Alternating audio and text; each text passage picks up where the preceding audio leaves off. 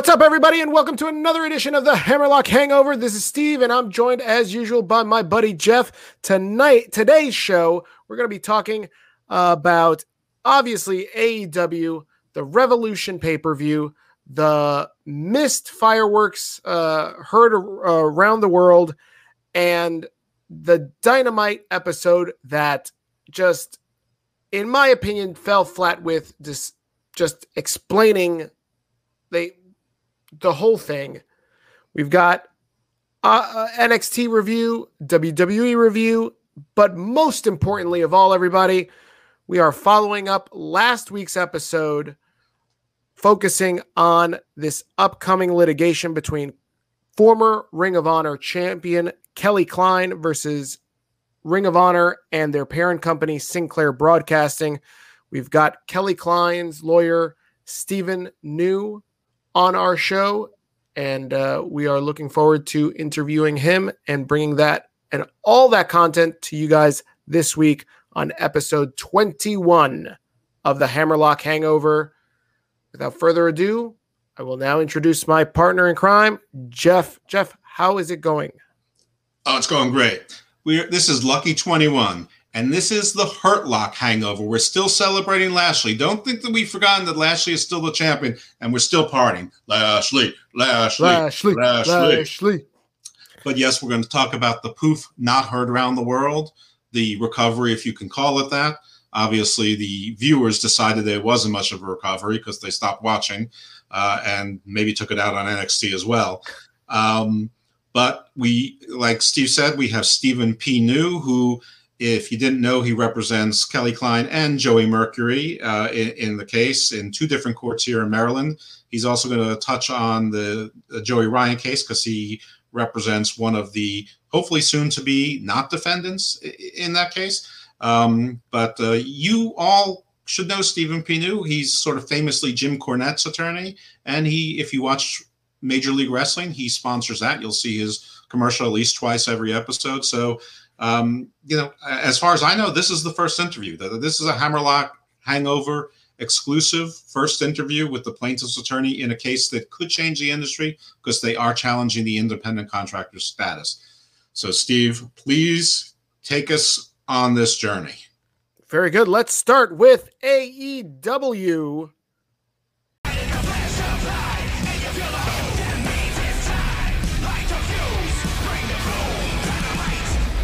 AEW Revolution happened this past Sunday. We covered for unpopular review Revolution. If you want to see our thoughts in detail of the entire pay per view, match by match, please check that out.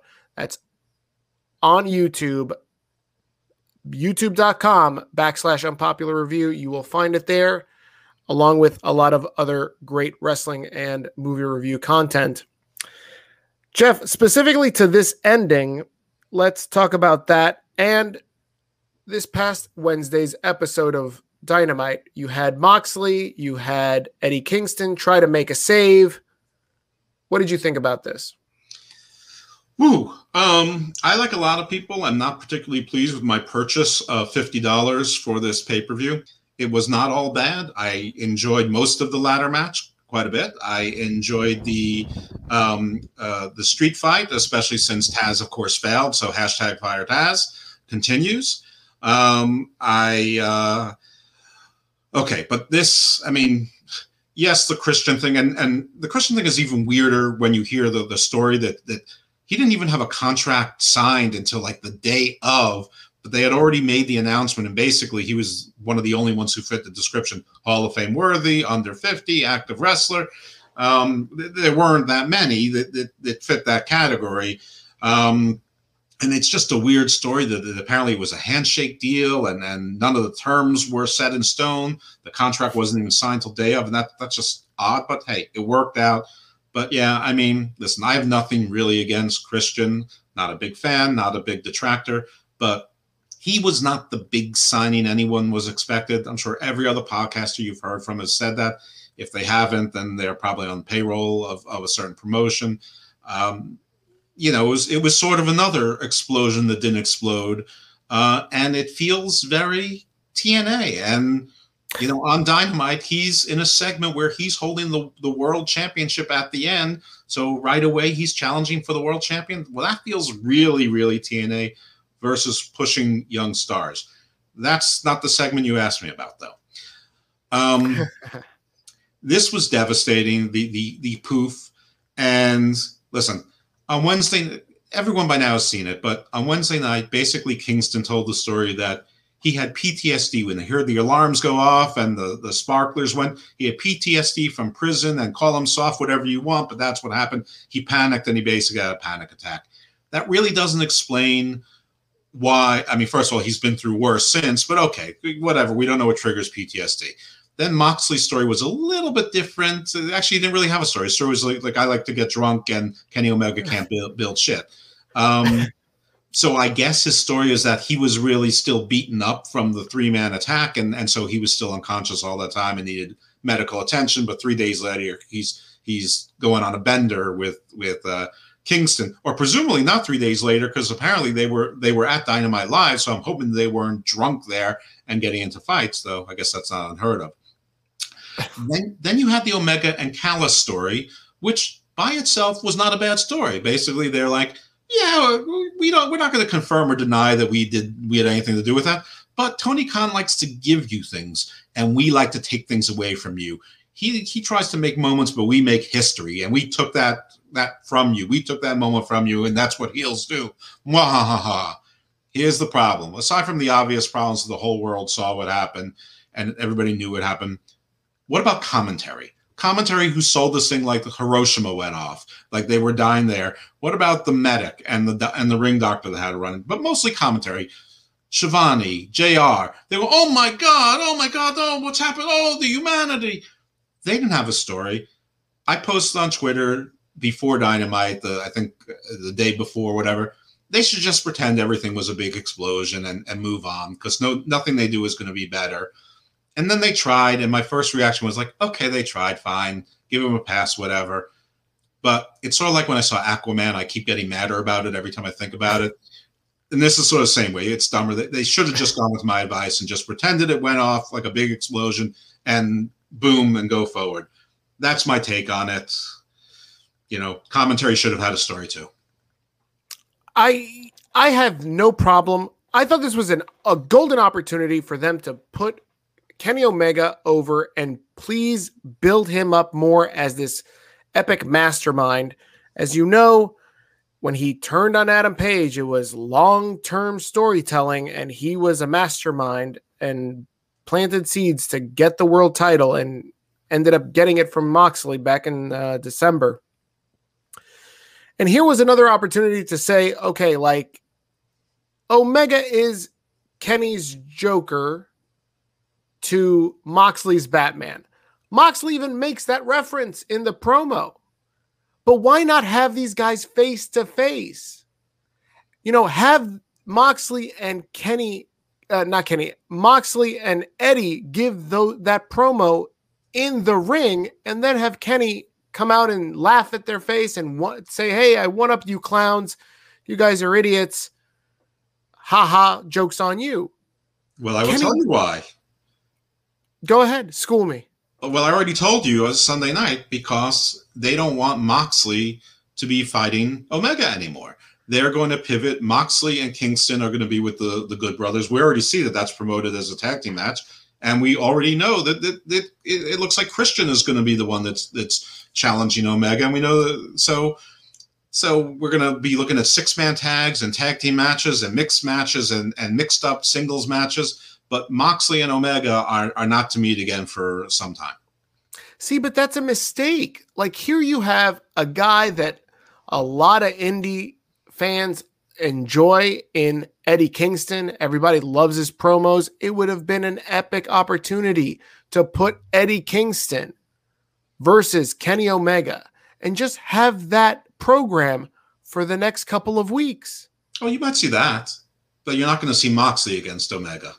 Oh well, and, I, and no one should. Again, like I said last week, well, Omega no should have blown him to, to bits, and we shouldn't we shouldn't be seeing him. Period. But yet here he is on our TV screen doing his best weekend at Bernie's impression, next to Eddie Kingston, who's putting his hand in a fire. Like it, they looked nonsensical. All I'll say to that is that Kingston recently had several title shots and lost all of them. So he really has no business being in a in a title program. Anyway, if they just want to call it a grudge program without the belt uh, on the line, uh, I'm sure. down with that. It, Why it not? That. It's fine. Booking it like WWE. You know what? Eddie Kingston in a non-title match gets to one up Omega, and then it leads to a title match. How about that? Fine. But, so, but what you don't have, you don't need Christian and and who knows what that's gonna you know since you mentioned it let's talk about that too. You know who knows what that leads to right? Like he comes out here saying he's gonna outwork everybody. All right. Honestly personally i think it's a great signing. Not for the shock value but for the fact that this guy's got a reputation for giving talent especially young talent feedback on their in-ring ability and their work rate and so hopefully he can help these guys tell a better story in ring and improve the quality of this wrestling because like we've been saying for a long time and a lot of other podcasts have been saying for a long time AEW's biggest issue is the fact that they're sloppy in the ring. They don't register moves. There's a lot of missed hits that they they make uh, make it look like people are hitting. On the same show Wednesday, you got Maki Ito pulling punches. It's so obvious. That takes me out. Well, she's atrocious. Hopefully, that I mean, you, you, my my feelings on Joshi wrestling and these Joshi wrestlers in particular are are well known or poorly known. Let me just say this. First of all, in a joking way, we know what follows Christian in a signing. Kurt Angle. That's that's who follows Chris. we we know what's next. But listen, your point is great. The Christian can help these guys work and help uh, design matches and and things like that. The only problem I have with that is that we've said that about every other signing. We said that about Brodie Lee. We said that about Matt Hardy. We said people have been we're saying that about Paul White. Okay, he's really made he's he's had Archer turn already, so you know he's certainly teaching him that. I mean, people said that about Jericho. Every every time there's been a WWE veteran sign, they said, "Oh, this is going to help AEW not be a sloppy shot." Uh, FTR, uh, and the you know, uh, I don't know. There's every every single time. Uh, Miro, I think people even said it about. It, it doesn't happen. These these guys are not trying to learn and they they work one day a week. So it's not like they're there in wrestling school. There's no PC. So maybe if they were with them four days a week or seven days a week or whatever, you know, let's just say three or four days a week, working with them and strategizing. No, they fly in and they fly out. Um, so I do not have any belief that Christian is so great a coach that he can have that effect. I'm not sure that at 47 he wants to have that. And I, I, can tell you who's not happy with Christian's uh, signing or who shouldn't be. All of the other young wrestlers, but especially Ethan Page, because nobody registered that he was there. I mean, we have Ethan Page, we have Christian Cage, we have Adam Page, we have Brian Cage, we have Matt Hardy. He's with Private Party. Oh, what a Hardy party Matt Hardy has. I mean, it's like Seussical the musical there. I mean, come on. I would have. I'm, I'm going to give you a demerit just because you didn't throw in Diamond Dallas Page as well. I was thinking about it, but um, you know, he is on some sort of legends contract with them. Is it, I I take the demerit. Very good. Hashtag fire Jeff. no, no, no, no, not yet. Just demerit Jeff. Okay. I'm on probation. Um, let's move on to the other big news of AEW's Dynamite episode, and this was uh the Inner Circle. What do they call it? The Inner Circle War Council. Yeah, this big, is, uh, yeah. The, the, big changes were coming, Jeff. Big changes were coming. MJF and uh, Jericho uh, teased at the pay per view at the end of the pay per view because they lost to the Young Bucks. The changes were coming, and changes were coming indeed. Um, Sammy reappears, I guess, rejoins Inner Circle, and it appears that there was going to be a turn. Uh, LAX Pride and Powerful were supposed to beat down Jericho and and whatever, and then Jericho really, you know, had full control all along. MJF hedges his bet as a true heel and has backup. His backup are FTR, Wardlow, Tully Blanchard, and uh, the artist formerly known as Tye Dillinger. Vacant. and and vacant. I like I like seeing the that people are cropping out that picture because they're like, this is the new four horsemen, and they're cropping his picture out because they're like, except for this fucking guy. Like nobody cares about the guy that looks like Butters from South Park. So what did you think of this segment, Jeff? Let me say this. This, this episode of Dynamite had a bunch of sort of herky jerky reset, resets we had Penta sort of turning heel and, and starting a feud with Cody out of nowhere. We had Archer sort of starting a feud with Sting out of nowhere. So those are just two that, that, that come to mind. We already talked about Christian's appearance. Um, this, I mean, listen, there were probably three swerves here, very unrealistic, but I liked it. And I know not everyone liked it. They're like, oh no, not another faction, and and oh, it's so unrealistic.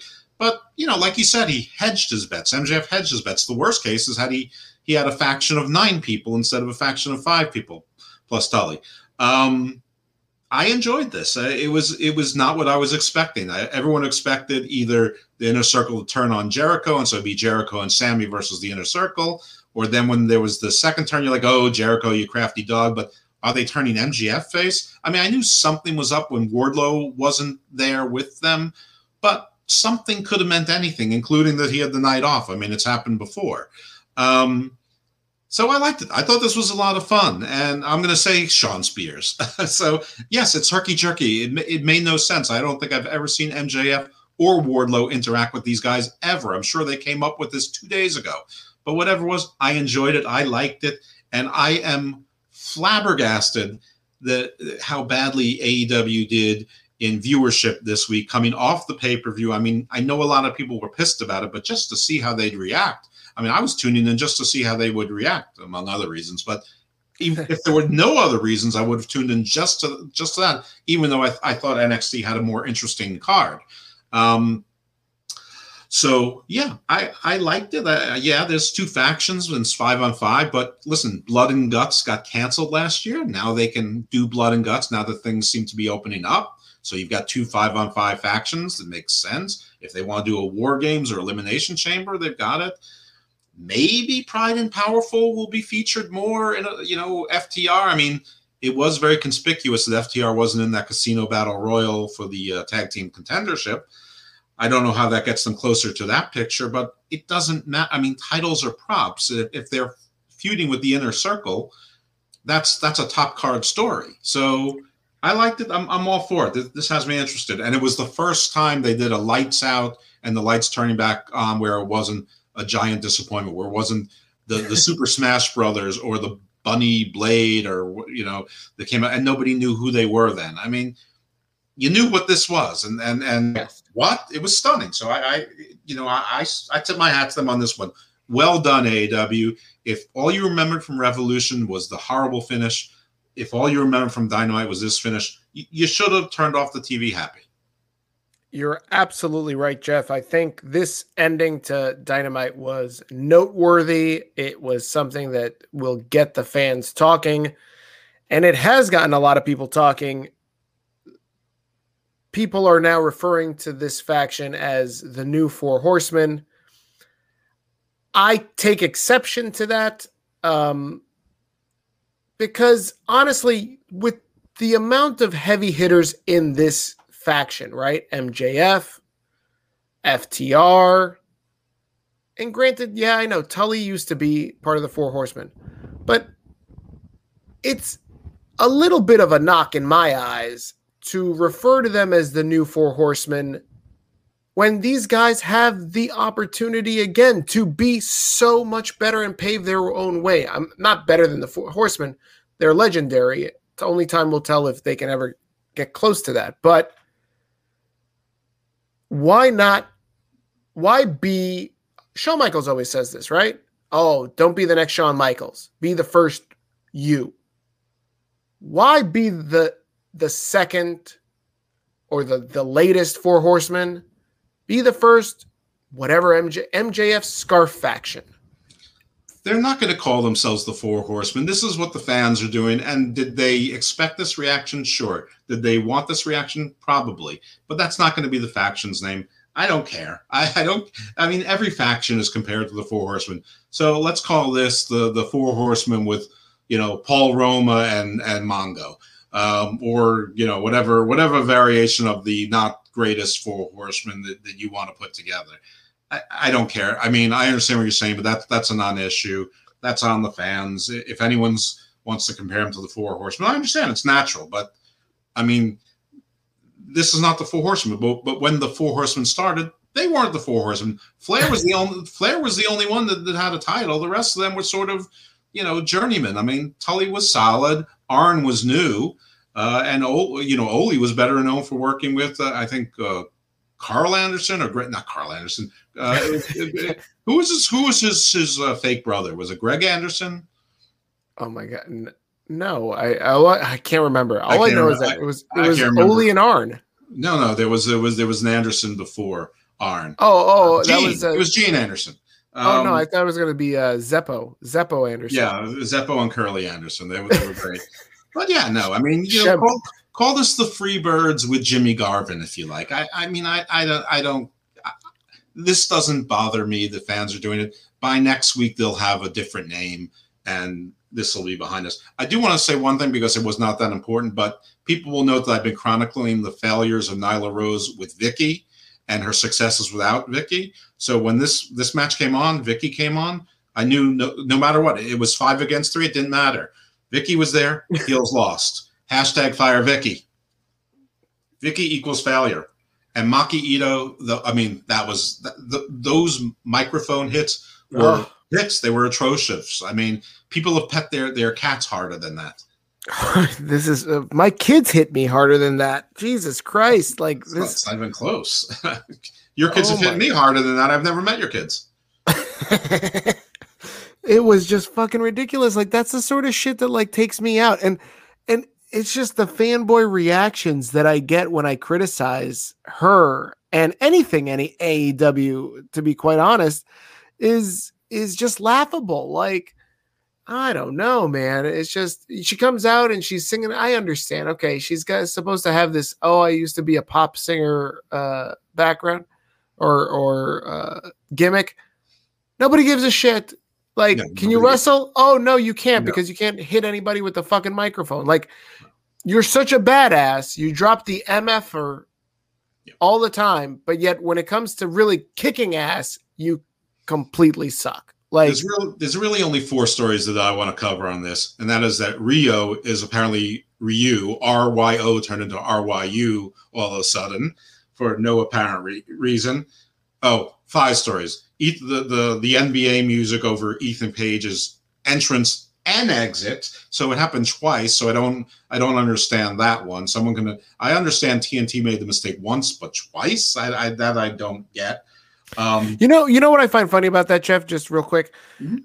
I criticized that on Twitter, and people were like, "That's not on AEW. That's not on Tony Khan."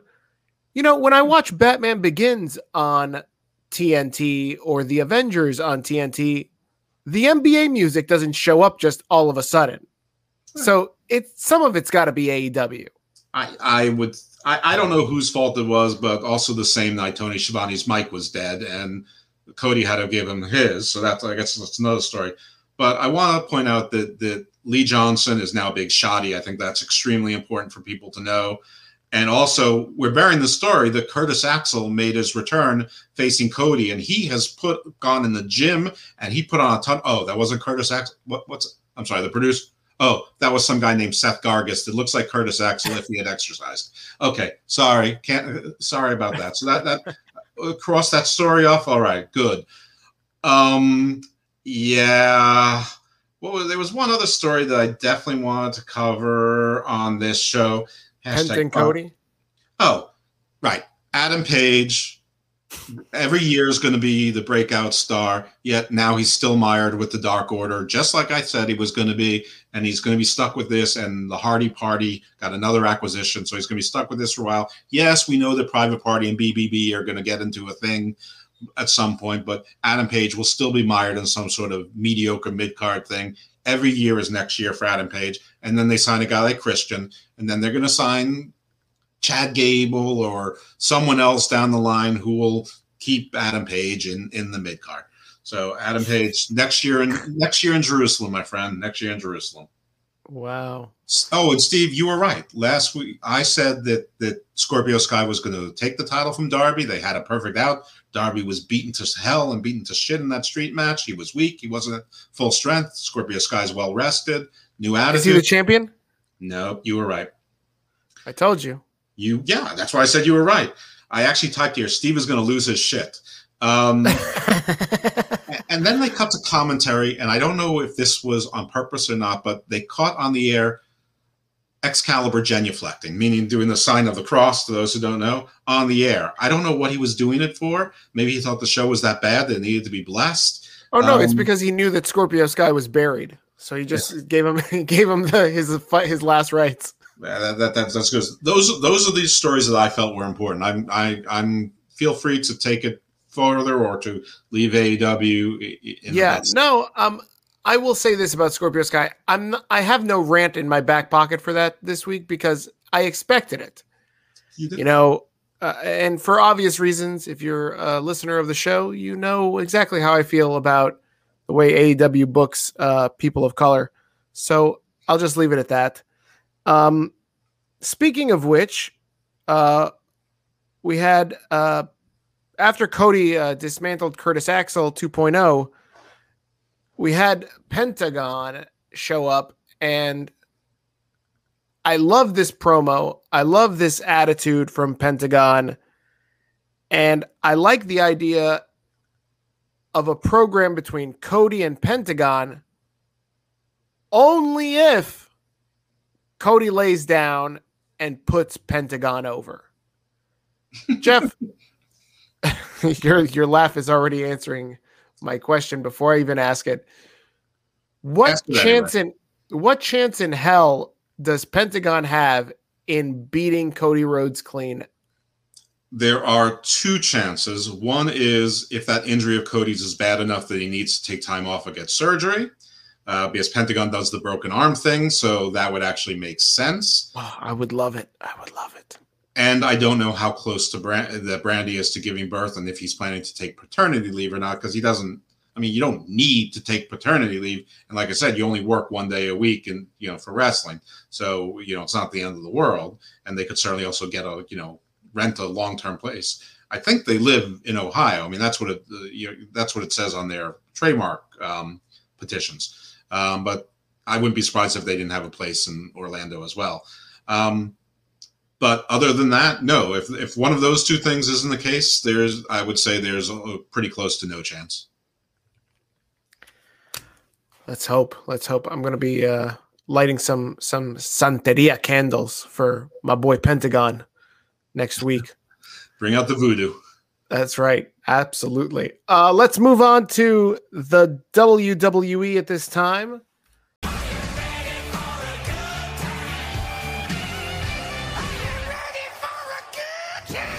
Yeah, let's talk about SmackDown. Um, I see there's a lot of people talking about Daniel Bryan.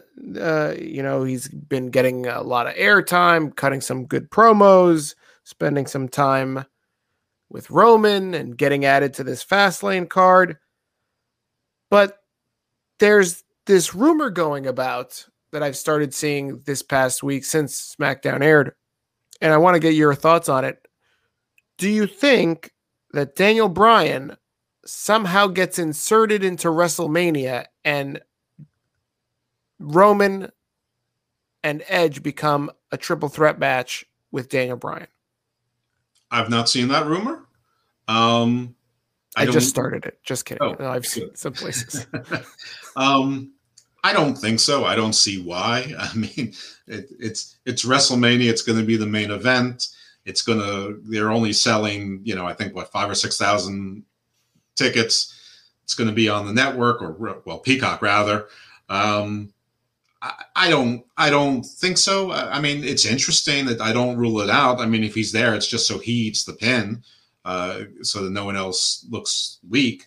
Um, so fine, but you know, just for the record, Daniel Bryan is facing Roman at Fastlane for the title. Obviously, I don't think either of us predicted he's going to win that match. Um, if he did win, then yeah, I could easily see it becoming a, a three way because they'd want to put Roman back in that. But I, I don't. I mean, I think that his chances of taking the title are, are smaller than Pentagon's going over Cody, except for those two exceptions that I carved out. I, I, don't know. Would you said that they the only reason they would put him in there is to, for him to eat the pin.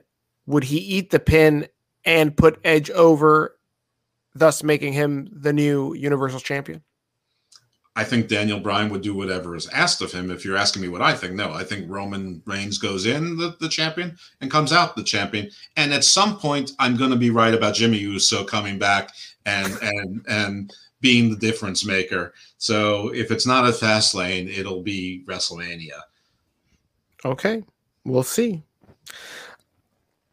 Also on SmackDown, we had Apollo Crews uh, still working this new Nigerian Prince angle or gimmick. Uh, this time he was flanked by uh, two members of uh, the Nigerian militia, I guess, the military. I don't know what to call them. The Royal Guard. Just call them the Royal Guard. Right.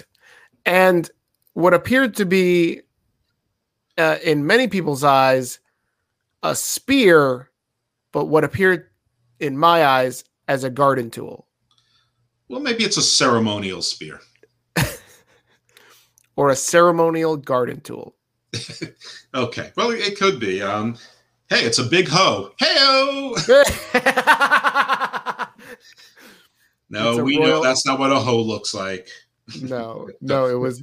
Wait, we take the fifth. No, we don't. there I go again. Um, I, you know, this has been getting a lot of love, and I like that they're doing something, anything with Apollo. I don't really think he needed this. I, I was a big proponent of him just joining the Heyman squad and, and just being heel in and of himself. But it, I mean, I do remember on the Indies he was Uhaa Nation, so I don't know if he had a Nigerian uh, gimmick in that. I do believe that is his actual ancestry. Um, I, have heard some people say that in his ancestry there's royalty. I don't know if that's the case or not. I once knew a princess from Sri Lanka, true story. I said, wow. She says, don't be wowed. Everybody in a certain class is a princess of some sort. So I don't know if, if it's like that, where somebody of a certain class or caste is, is has some royalty in, in their blood at, uh, on some level. Um, I have no idea. But I'm glad they're doing something with him the, the the Royal Guard. Apparently, they are wrestlers who were in the performance center.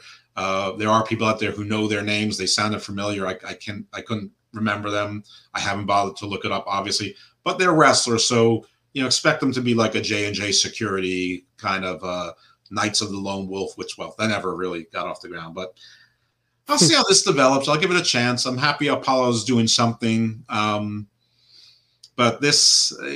I'm not sure if I'm down with it or not, but uh, uh, open eyes. You know, I, am in the forgiving mood. I like it. I, I like that it's given him an edge. I, I, you know, I applauded him for having this attitude for being told to go back to catering several weeks ago, mm-hmm. and he still now has. as hokey as it is, some people might call it racist, but again, it's like it's his ancestry and I guess if he wants to turn up the the Nigerian accent and he's comfortable with it, I I believe it's okay. I don't know. I don't know it's either. In, it's in the eye of the beholder, but I'm enjoying it. I like it. I, however, hokey and fake. He's have a lot of people calling him reverse Kofi because instead of losing the accent, he gained one. I I like it. I enjoy it. It's entertaining. Um, and it also gives Apollo a new edge that he didn't have before. So it's great. I think it's great. Yeah, I, I think he's going to be the next inter- intercontinental champion. I've been saying that for a while, so one day I'll be right. Oh, um, you really think you really think that they're going to have him drop the title, uh, or uh, have Biggie drop the title this soon? Yeah, I mean by soon, I mean within the next sixty days or so. I mean, it might be a Fastlane, it might be a WrestleMania. Yeah, but I think I think it's happening. That doesn't mean he's not going to get it back. Um, I'm not sure that. I mean, Biggie really hasn't found himself as a character yet, which is disappointing because he has everything to do it, including the personality. It's just I, have been saying all along, it's it's felt a little weird. Like he sort of felt like uh, almost like a heel in a face's body, mm-hmm. uh, and I, I, don't think he's quite found himself yet uh, as a solo star. Um, I want to go back though to attitude because it reminded me that Daniel Bryan snuck up on Jey Uso from behind, and he also showed Edge a little attitude either last week or two weeks ago. Do you think Daniel Bryan might be turning heel at some point? I hope not. I just hope that he's just edgier. Like I feel like that's what's lacking too from some of these faces is that they get to be too baby face and they don't have an edge. Hmm. Yeah, we'll see. There wasn't much that happened in this show. I mean, Bayley got an upsetting tweet. We don't know what that's all about, but uh, I don't even want to guess. Um, Reginald lost his uh, job. Yeah, but he but he found a, a, new one with Nia, so that that's that's okay. Um, I mean, Murphy came out and Seth Rollins dismissed him. What what the hell was that? Did they did they all forget what happened? I mean, what is shouldn't it be the other way around? Well, it's funny because it's funny you mentioned that and bring that up today because earlier today we record on Thursday. So earlier today he tweeted. I, I don't know if this was from his Instagram or his Twitter account, but on social media, uh, Murphy um kind of gave an excuse like oh, the Mysterio family treated me like trash, and Seth was the only guy that really took care of me. So he was kind of trying to make uh, a reasoning, but then also, I, I, I applaud him for, I guess, trying to blur the lines of kayfabe and reality, because he also mentioned um, who is his partner, Blake, right? and Alexa Bliss in the comment, and he's he's saying that they they everybody screwed him, and he's been wronged by so many people, in in that he's trusted in the past. So, again, I guess I don't know if they're trying to create some edge to him, but let's right. let's see if this transpires to something on on Friday night. Okay, well, I didn't know anything about that, but that story, I mean, it's it's I I give you credit for giving him credit for trying to keep kayfabe. It sounds to me about as thin as Kingston's story about the about the poof. I'm glad that that the Mysterio women are no longer on TV. Angie added nothing, and the whole thing with Aalyah was creepy. Uh, I don't care what you say, track. I know what you're saying right now. I know what you're yelling. Um, Blake, is that the last member of the Forgotten Sons who hasn't been let go? Blake, uh, yes. Well, maybe then that's going to be a reunion because the guy is the only one that hasn't been let go, and maybe maybe it'll be him and Murphy against Seth and someone, or maybe they'll be the new J and J security. I don't know. I mean, I I like Murphy. I mean, I feel like how some people why he just has he's got the look, he's got the build, he's got. I just feel like he should be booked like Pac, and if they booked him like Pac, everything would be great. But they don't. They they they book him like crap. They basically book him like Ricochet. I mean, another guy with a whole lot of talent that they treat like crap. But at least Ricochet's been on TV. I mean, Murphy's been in witness protection. You're in a very rhymy mood this episode. Uh, it's Seussical the musical. I'm telling you, it, you know. I don't I know. know. You were rhyming uh, Adam Page and Hardy Party and Cage and it's and not now, the first time I've done that. I, I have been doing that the the whole time. I mean, that was just ridiculous when you introduced Ethan Cage and Christian Cage on the same night. I mean, it, I I couldn't resist that. Um, I'm sure everybody's talking about the Sami Zayn Baron Corbin story. No, nobody's talking. Nobody's talking about that. Including Nobody, nobody's talking about. Nobody's talking about Baron Corbin. If, in fact, edit that out. We didn't even talk about it. That never happened. um, let's talk about Monday Night Raw. Um, I found Monday Night Raw to be so disappointing this week. Like you followed up what what was probably their best Raw in years with this clock and the drama and the story of is Lashley going to get this belt or not? Um, with this just abysmal episode of Raw, you know, if it wasn't for me doing other tasks, I would have said I would have completely zoned out and fell asleep during this episode of Raw. you had a lot of the same stuff between Sh- uh, Shayna and Nia doing stuff they've done before. Um, Charlotte's meandering in the back, and and and I don't know what they're building to. I guess we'll talk about that in a second. But well, she biggest, did, she did talk to the blondes about ambition. She did. She did. Oh, see, maybe she's blonde listening ambition. to us. Mm-hmm. Who's been saying blonde ambition for months? Are you saying that I should just give up the guns and roses uh, gimmick? They're not going to get that over. No, stick to your guns, and I'll give you a rose. Um, no, I, I, I'm just saying. I don't think that that was coincidence. I no. think they've been listening. You know what's funny when you mentioned that? So when Charlotte mentioned the ambition, and she's talking to Dana and Mandy, I couldn't help but think back to the conversation that she had with her father mm-hmm. about like you're always hanging around blondes, and I'm thinking like, is are they planting seeds here, or is or or is this just coincidental? I don't know. I, I don't want to do I don't want to do any gardening metaphors. You know where that got us a few minutes ago. I'm not doing it. I want to tell you that I thought the first half of Raw was good. I thought the second half was was mostly bad.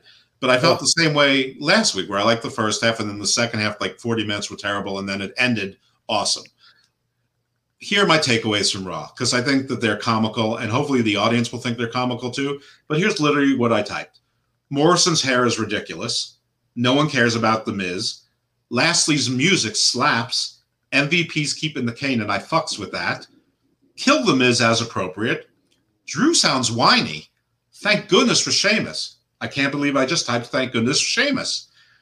Then I saw Shane and Braun and I said, ah, Shane's hair keeps getting darker and his jacket keeps getting darker. So we're going to keep tracking that story. Um, who the fuck is Kevin Patrick? Where is my Charlie Caruso? Uh, retribution with another loss. So this continues to be idiotic.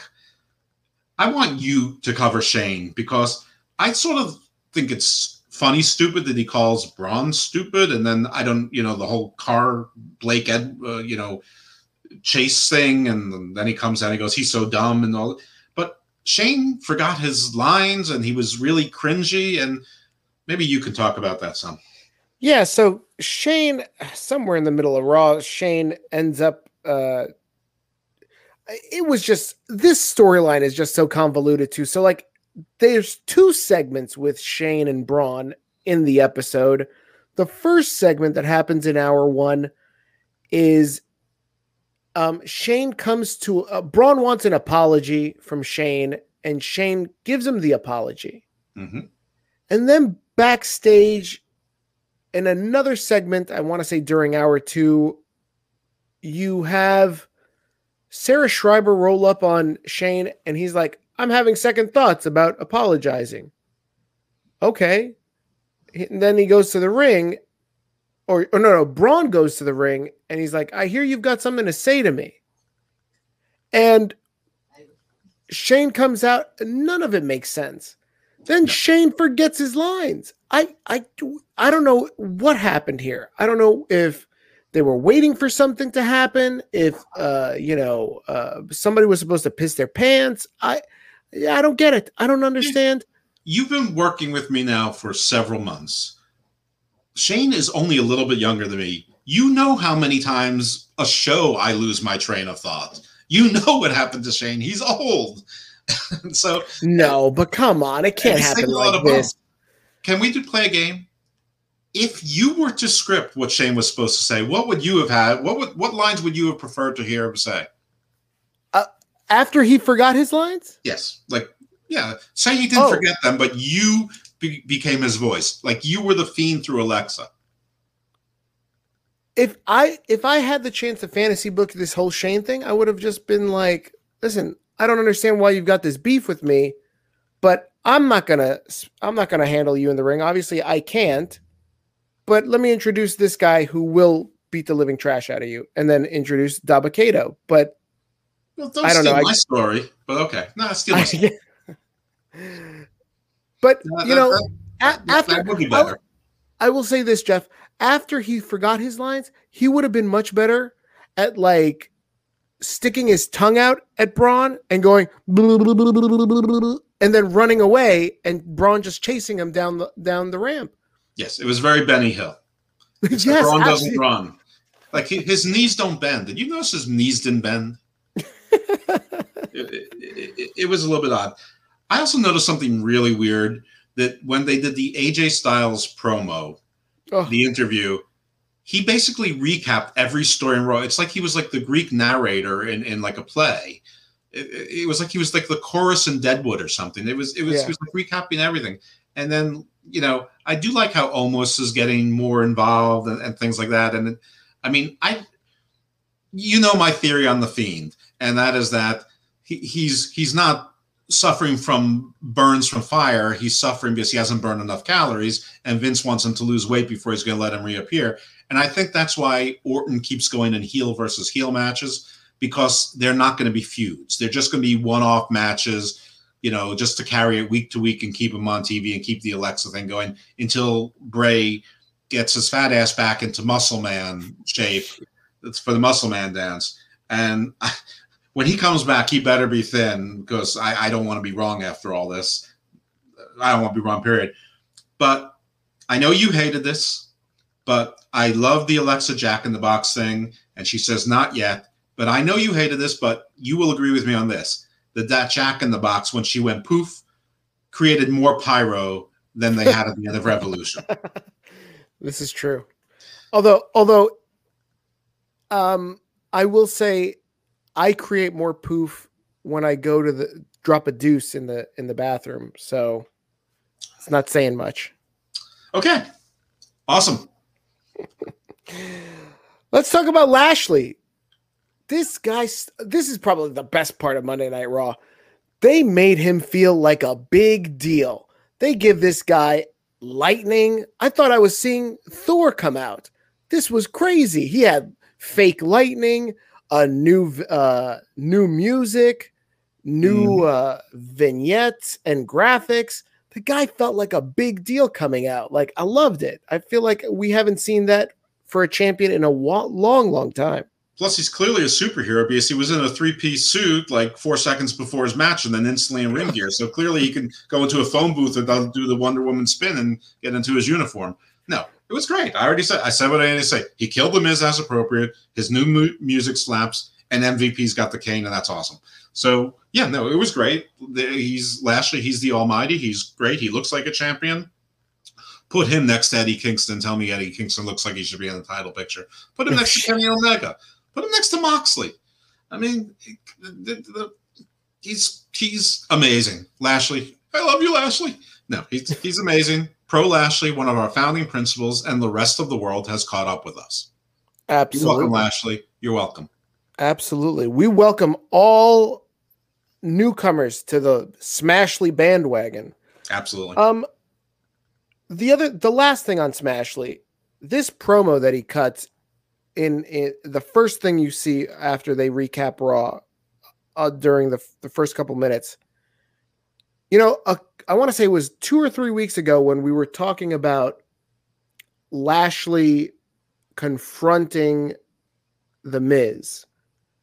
And I know I was critical of him saying he needs to slow down his cadence because he's he'll be more menacing if he's just like you know just he's very careful with his words just like Roman is. And here you got that. I got that. I noticed it immediately. And yes. I was like, this is this is the guy. Now mm. Lashley's on a different level.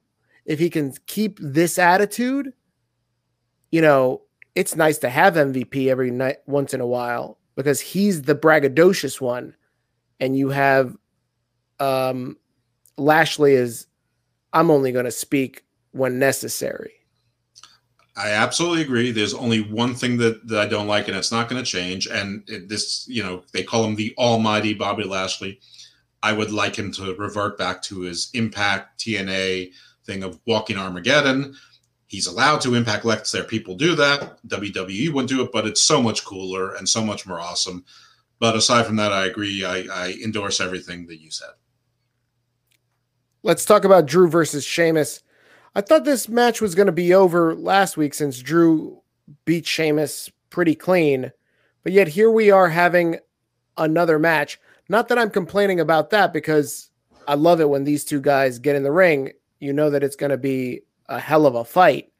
And this one was, they had their bruises on social media right after Monday Night Raw. The one thing that I have a problem with is to set this fight up. Sheamus comes out and attacks Drew while he's cutting a promo saying he's he wants to come after Lashley. He wants to be WrestleMania and fight Lashley. And Sheamus attacks him and he says, I've been living in your shadow for long enough. What has Sheamus been? What shadow? I don't, uh, for years. What are you talking about, Sheamus? Yeah, she- Sheamus has had more titles than Drew has, and has had more TV time than Drew, and all of that stuff. You're right. That that didn't make any sense. But listen, in a week where we, you know, where we talked about the Murphy thing, Moxley, Omega, Callis, commentary being silent, Kingston. This I can this I can forgive. I mean, if Moxley and and Kingston are best friends again, I can accept that that Sheamus and Drew are, are worst enemies again, and that they were this close. And you know, maybe it had nothing to do with with uh, wrestling accoutrement. Maybe maybe Sheamus was just tired of Drew getting the girls because he's so good looking. Um, that would have made more sense. Yeah, well, he didn't say why. Um, listen, this was a Haas match.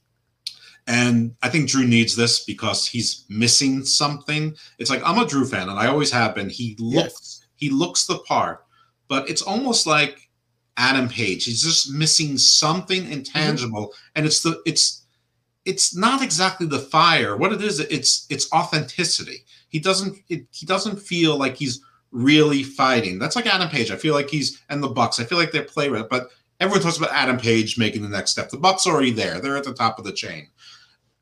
Drew lacks something, and it, it is an intensity. It's certainly not look. It's certainly not his, his ability to work. He's incorporated a lot of new moves. It's authenticity. He just doesn't feel real. And maybe this fight with Sheamus, where they get personal and do more shoot interviews, so like when Daniel Bryan did it with The Miz and, and CM Punk, maybe that he'll find that where he can find his inner I'm not comparing him to Stone Cold Steve Austin or The Rock, but find that authenticity that that, that can be. But if not, I'm all about them becoming best friends again and going for tag team gold and and I, I would be down with that because I I want Lashley to be he's waited 16 years so I am for Lashley having a 16 year title run. He can give it up when he's 60. 16 year title run. Yeah, I'm all for that. Yeah. Going back to what you were saying about Drew I agree with you wholeheartedly, except I think he's missing grit. And you actually got like after the scene after he gets jumped by Sheamus, he gets up and he's angry. He's pissed. And he starts kicking things around and he cuts a promo. And he's so loud in this promo that he he's blowing out the mic levels. And it was so like it was so passionate and, and and angry. Like I felt it. And I, I I immediately got up off my couch and wanted to flip something over and then thought, I can't do that because I actually paid for this shit. So I can't break my own shit. You know what Drew could have used? Christian. Yeah. You got to use Christian to teach him how to work and the work rate and, and all oh, that. Oh, I was gonna say as a, to just punch him in the face. Oh, I, I, thought you were going to say he needs to find Jesus. he needs that, that kind of Christian. no, we're not that type of show. No, it, it, definitely not. Yeah, we don't proselytize any religion. Just, just punch Christian in the face. Yeah. But yeah, Drew, Drew, I like angry Drew. I want to see more of angry Drew. I'm a big fan of angry Drew. Um, let's talk to close out Raw. Let's talk about this um, this trend the last two weeks. Asuka's been out. Asuka's out because Shayna kicked her tooth out, and Asuka, I guess, is recovering and from tooth surgery because. Well, she growing a tooth back? I'm sure she's getting an implant. Oh. Um. So unless that's. I mean, Cesaro just put on like a, a hockey guard, and he kept and he kept on going. Oh, so you're calling Asuka a pussy? Is is is this it? Whoa! I I I I don't catch shame here. No, I just I mean, listen. Everyone everyone handles pain and recovers in their own way. I'm I'm just just thinking of the last person I can think of that, that had their teeth knocked out in the middle of a match and they didn't miss any time. Um, I don't know. I, I so Oscar. I don't, I don't know up, what to say. Aro is tougher, but maybe he didn't need surgery. So Asuka ends up uh what is she doing? She's she's out. So now the mm-hmm. question is who's going to fight Asuka at WrestleMania while she's out and we can't build and the we're like fairy. 4 weeks away the Tooth Fairy. So now you have in the last week Charlotte laying claim to going after Asuka, Shane uh, uh, going after Asuka. This past episode, you've got Blonde Ambition calling their shot. We want a shot at Asuka. It won't be them. Raw Raw talk. You've got Peyton Royce cutting a very passionate promo about why she should be favored and get a shot at Asuka. Jeff, what are we building at here? Why is everybody calling their shot and asking for Asuka? I don't know, but I like it because that's how wrestling should be. Everybody should be gunning for the top title or some title. Um, and that's one of my criticisms of WWE. There only seems to be one person going for a title at a time. So I'm all for it. What is this going for? I think maybe they're hedging their bets if they need to strip her of the title. I mean, maybe she had an infection. Maybe this is hit roots. I mean, I, I didn't mean to mock her earlier. Um, I, I, know that I probably did unintentionally, um, but it's true. Everybody handles things differently, and all injuries are different. And if she needed surgery, maybe there were infections, or you know, it might be a different kind of thing. Anyway, they might be hedging their bets. Their bets that they need to strip her of the title, and maybe they're setting up for a tournament or a battle royal or something where they find out who the number one contender is. Uh, I mean, they've been holding off on Rhea's introduction. I have to believe this is tied to it in some way that they want to make it seem important. So maybe maybe a tournament or maybe a women's battle royal or maybe you know like a elimination chamber like two elimination chambers that lead to a match or i don't know what they're going to do but I, I, think something that's what they're that's what they're holding on to. If she comes back i mean obviously they could easily put charlotte in there um, you know or they can put Rhea in there for you know the redemption or or a three way whatever it is.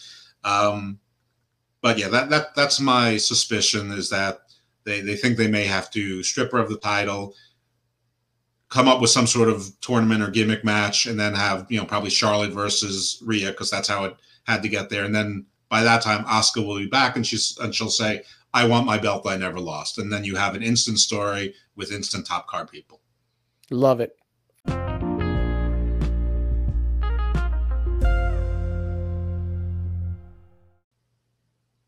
All right, folks, as promised, we have our special guest, Stephen P. New from the law offices of Stephen P. New. Uh, you may know him as Jim Cornette's attorney. You may know him as the guy who sponsors Major League Wrestling and has commercials there, but he's well known in the wrestling circles. He's a plaintiff's lawyer and he's filed two suits recently one for the Ring of Honor, former Woman of Honor champion, uh, Kelly Klein, and also for former Ring of Honor talent and as you'll learn, his role was a little bit uh, murky. His real name's Adam Birch, but you know him as Joey Mercury from J and J Security and, and other things as well. Um, so there's a suit in federal court w- with Kelly Klein alleging federal labor practice violations, sexual harassment, uh, workplace inequities. There's some state statutory questions in there as well um, on state law. But probably for our purposes, I, I think people should focus on that they are seeking declaratory judgment to invalidate the independent contractor status and to have Miss Klein considered an employee and thus all wrestlers considered employees under these kinds of terms. Uh, the same with uh, Joey Mercury, except on the state level. So we're going to get into that, and and this is uh, Hammerlock Hangover exclusive. This is the first interview Mr. New has, has given to the podcast community. So please enjoy. All right, everybody. Uh, it is time for our special guests. Uh, it's a pleasure to introduce uh, Stephen New. He is the counsel for Kelly Klein and Joey Mercury. Stephen, how are you? Doing well. How are you guys? Very good. Very good. Doing great. Nice, nice to see you again, Steve. Good to see you again. And just for a little bit of uh, background, um, you are the legal counsel for Kelly Klein uh, and Joey Mercury. They are both uh, in litigation, have cases against Sinclair Broadcasting and Ring of Honor. That's correct. We recently filed uh, cases in uh, Maryland State Court for Joey Mercury and federal court for Kelly Klein uh, against Ring of Honor and Sinclair. That's right. And uh, they are plaintiffs. They are my clients. I'm in the process now uh, being temporarily admitted to practice before those courts in Maryland. And uh, I'm looking forward to this litigation getting started. Yeah, this is this is very exciting litigation because, uh, well, I mean, there were a lot. There are several counts in the Kelly Klein suit. Uh, I haven't seen the uh, Joey Mercury suit yet, so we'll certainly get to that in a little bit. But the, the thing that obviously drew everyone's attention, and and not that the other counts aren't important, everything's important, um, but was the misclassification of the wrestler's status as independent contractor, because that's potentially industry changing. Um, that's something that's been much maligned and much criticized over the years from talent, from media, Andrew Yang. So, uh, what I'd like to know is how you know what brought this case to you, and and you know when you saw it, did you go, "Wow, this this is this is the case, this is the one," or is it just you took the facts and you you know incorporated the counts that you felt fit? What happened? I I actually began following this uh, before there was ever any kind of contact. Um, you know, I follow a lot of wrestlers, I follow a lot of wrestling companies. Uh, it is a, a passion of mine, uh, it, as you well know. Uh, I've been involved in and am involved in a lot of wrestling related uh, litigation. I'm in the Joey Ryan litigation right now. I'm in some other cases that I can't quite talk about just yet, just because they haven't materialized. And of course, I have a rather famous client from Louisville, Kentucky, uh, who finds himself in legal scrapes from time to time. Uh, but uh, you know, he's a he's treasured and a beloved client. So I actually began following this case as it was unfolding. You know, sort of live uh, via Joey Mercury's Twitter feed.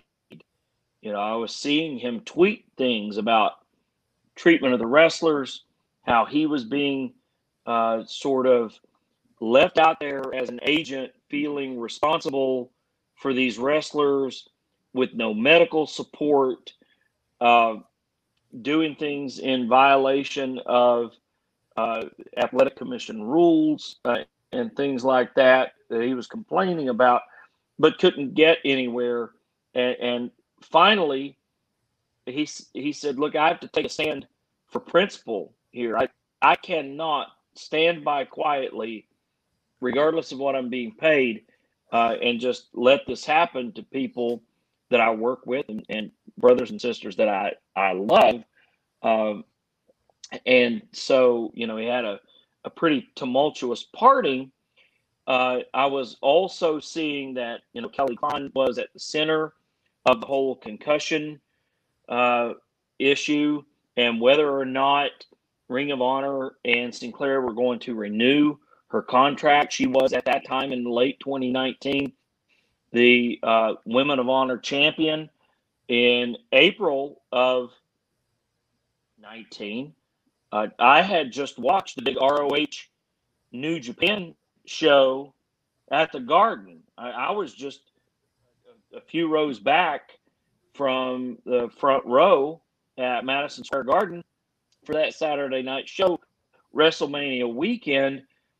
Unbeknownst to me, you know, I didn't know how horribly uh, Kelly had been injured.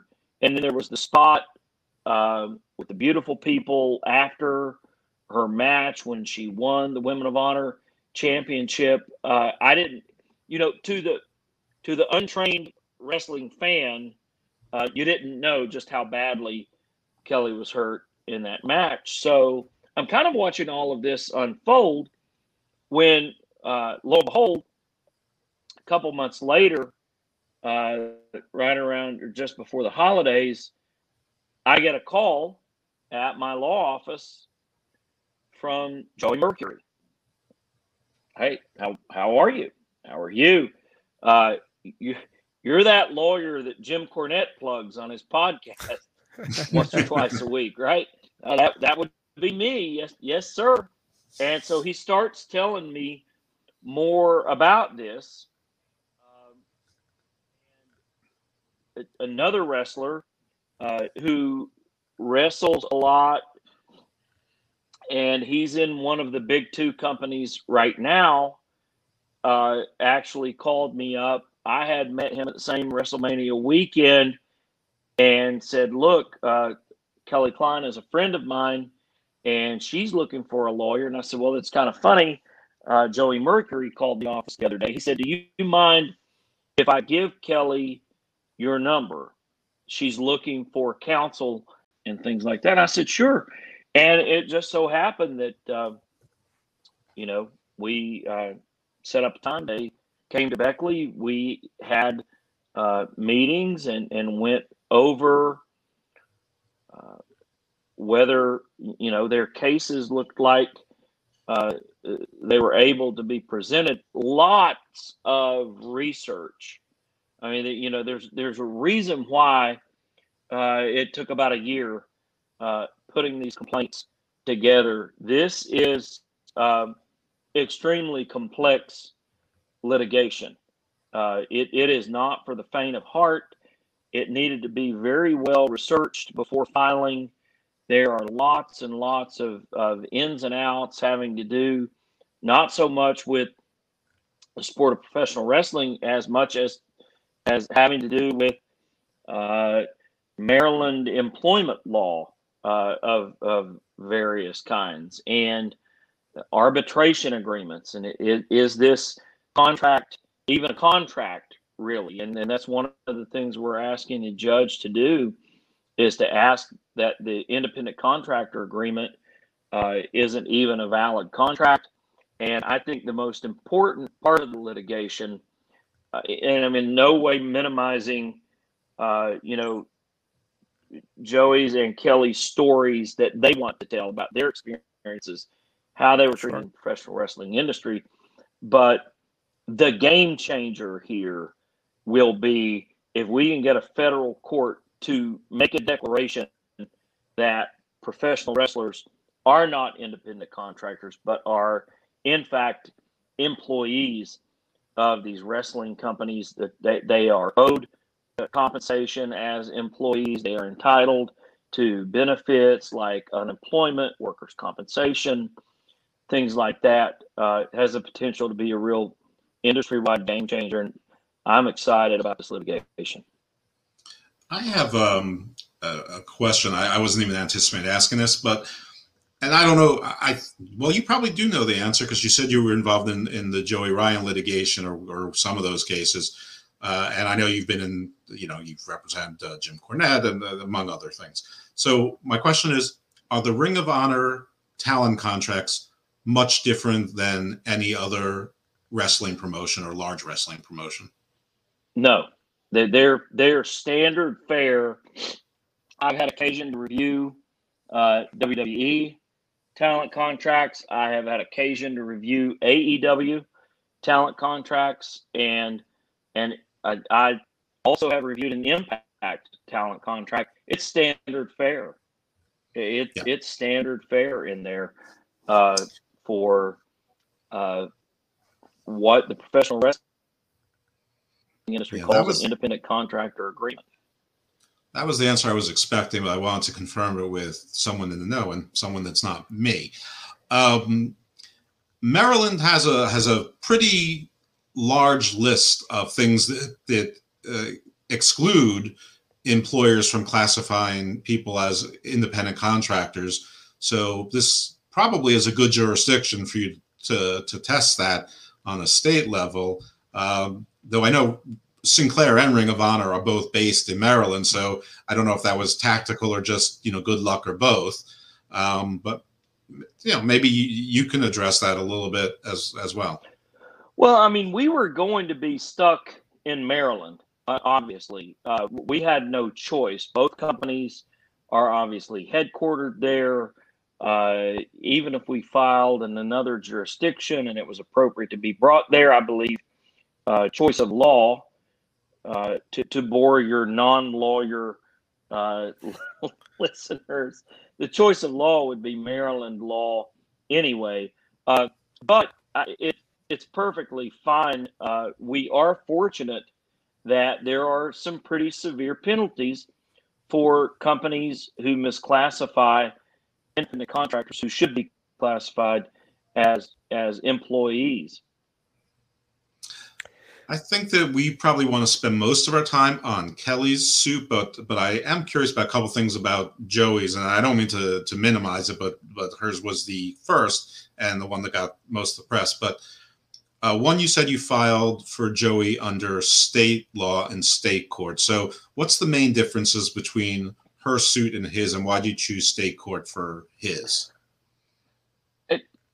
The the main reason why we chose state court for his is the the almost whistleblower nature of his, uh, and you know Maryland has this like malicious firing type standard uh, you know, uh, it, it goes by another name in West Virginia and some other jurisdictions.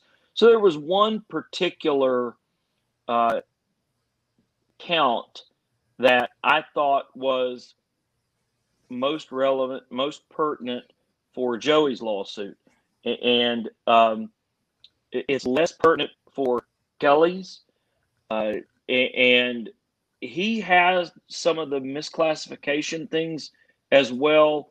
Uh, there's there's obviously uh, you know we take issue with uh, even if the contract is found valid.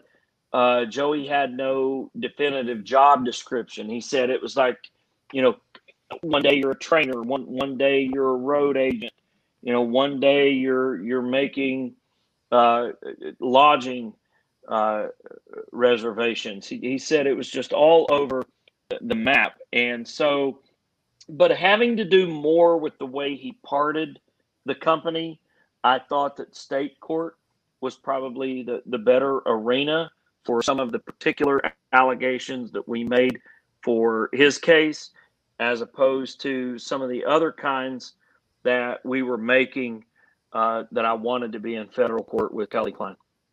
Yeah, I saw Joey's contract, and his contract is for a wrestler. And you know, I never saw him wrestle on TV, and and Ring of Honor, you know, doesn't do a whole lot of shows, but they air their their house shows on their TV show, or at least they used to. And I never saw him once on TV. So, and from your descriptions and descriptions in the media over the last couple of years, it seemed like he was more of a producer, agent, something like that. So is that part of is that part and parcel of the theory? Is that he's he has a contract for a wrestler, but he was doing pretty much everything but. Exactly. That that is that is exactly right. And he was even renewed. And Ring of Honor and Sinclair didn't take the time to accurately describe his job in the contract, use the correct contract. Of course, I don't even know if they had uh, agent contracts at that time. You know, that's something that's going to have to be borne out in Discovery, and he got no job description. You know, it was basically. I, I know this one other thing. You, uh, oh, I'm sorry. Okay. Um, I noticed one other thing in, in his contract, which was and hers, by the way, that they're clearly outdated because they they in the places they exclude, of course, they exclude AEW, they exclude WWE, but they did not take out Global Force Wrestling, that to my knowledge doesn't exist, Lucha Underground, which hasn't existed in what five, six, seven years.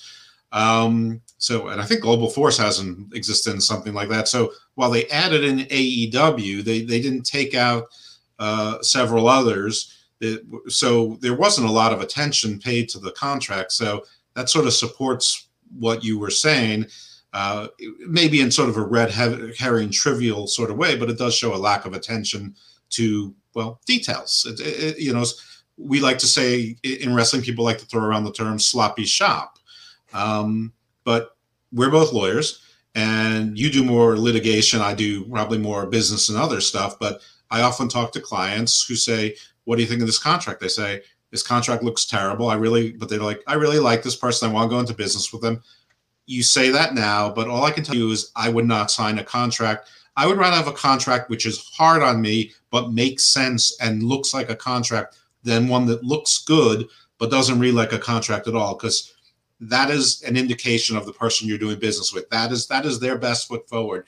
So, you know, I don't know if that's baked into sort of your theory. It, it is, in fact, baked into the theory that you know the fact that um, you know almost what were these guys thinking? You know, contracts are going to be construed against the drafter. That's that's first year one L contracts, right? Mm-hmm. Uh, and so it, it absolutely plays into our theory of the judge construing these contracts uh, even more so against Ring of Honor and Sinclair. I mean, Sinclair is a multi-billion dollar corporation. Surely they can have better talent contracts drawn up than these. Yeah, I, I was a little bit surprised when when I saw that in there. Obviously, um, do we want to segue want... into into the Kelly Klein uh, lawsuit? I, I, do want to give him a, you know, because I do want to segue into the Kelly Klein suit, but to not short give Joey short shrift. Steve, is there anything that you want to tell us about Joey's suit that that he's authorized you to say to sort of tell us what what is the meat of his case before we sort of move on to Kelly's? Because again, I, I want to give his case the respect it deserves as well, and him the respect he uh, deserves. Absolutely, and the, and the main thing that I can say about Joey Mercury is that you know, he's got a heart as big as all outdoors. And you can see in the screen captures, the the emails between him and talent that he was trying to take care of, just how much he loved those guys and girls, and just how much he was an advocate for them behind the scenes. And uh, that's all I'm going to say. The other thing is, Joey's a lot smarter than a lot of people give him credit for. And this litigation is going to bear that out because uh, he was very smart when he started to realize things like lack of concussion protocol, violation of state athletic commission rules, things like that. He documented everything. He documented every text message, every text conversation, uh, you know, and, and you know, the, plaintiffs don't always do that. I don't think Joey was doing that necessarily with an eye towards litigation. He honestly believed that when he quit Ring of Honor, it would serve as a wake up call. It, it, it, that it would serve as a wake up call to, to Ring of Honor and to Sinclair, and they would go, "Wow, you, you know, we, we hear everything that you've been saying for these months now. Uh, let's get in and, and start really paying attention to that. Uh, turn the company around, get an actual HR involved uh, with some of these issues, get get better medical, and it didn't serve as as the wake up call that that he hoped that that would, and, and I think that that was a little disappointing for him. But to his credit, uh, and you know, Ring of Honor will find this out if they're underestimating him uh, you know, text text messages and text conversations don't lie. No. My Steve, my Steve. Uh, I'm, I'm, gonna I'm gonna turn it over to you so you can go into the the heart. And and Steve is being the lay layman here. I'm sure you're gonna ask the questions that the audience really wants to hear. Yeah. So um, and I not again. I again, we don't want to shortchange Joey's uh, suit, but I feel like a lot of the things that will uh, be discussed during the Kelly Klein lawsuit are going to also overlap with Joey's um, lawsuit, especially when it comes to um, the the the concussion protocols and that sort of thing, right? So or lack right. thereof. Right. Um. So just to just to recap, Kelly uh, is suing Sinclair and Ring of Honor um, for a variety of of um, counts: discrimination and yes. harassment, unsafe work environment, unpaid royalties, abusive discharge, just to name the heavy hitters. Right. Uh, let's let's go through each one of those and and and just to kind of give Kelly's point of view. Obviously, you're her counsel, so uh, she's not here at the moment, but you speak for her. Um, let's start with discrimination and harassment. Well, the discrimination and harassment stems from uh, Kelly's belief, and what we believe will be borne out in the discovery process, that women talent in Ring of Honor was criminally underpaid, uh, that there was a huge gender disparity between what the male superstars were earning versus what the female superstars were earning, in particular, the Women of Honor Championship. And where that ties in with the misclassification angle is, you know, a lot of people say, oh, well, you know, she was making 20 grand a year, but it, there were only 20 guaranteed shots that she had to make, only 20 guaranteed appearances. Well, a thousand a shot, that's that's great. But Ring of Honor controlled where else uh, its Women of Honor champion could wrestle. You know, they were very particular about uh, Kelly on indies uh, and, and wrestling for different companies. And they controlled every aspect of that. But it, it's that aspect of the harassment has to do with the pay disparity between male superstars, female superstars. The other aspect of that uh, also has to do with the way she perceived being treated after she made a complaint about Jay Lethal, uh, about him being favored in the training dojo, uh, about her being told she couldn't go certain places that Jay Lethal was, instead of him being told, hey, that's our Women of Honor champion.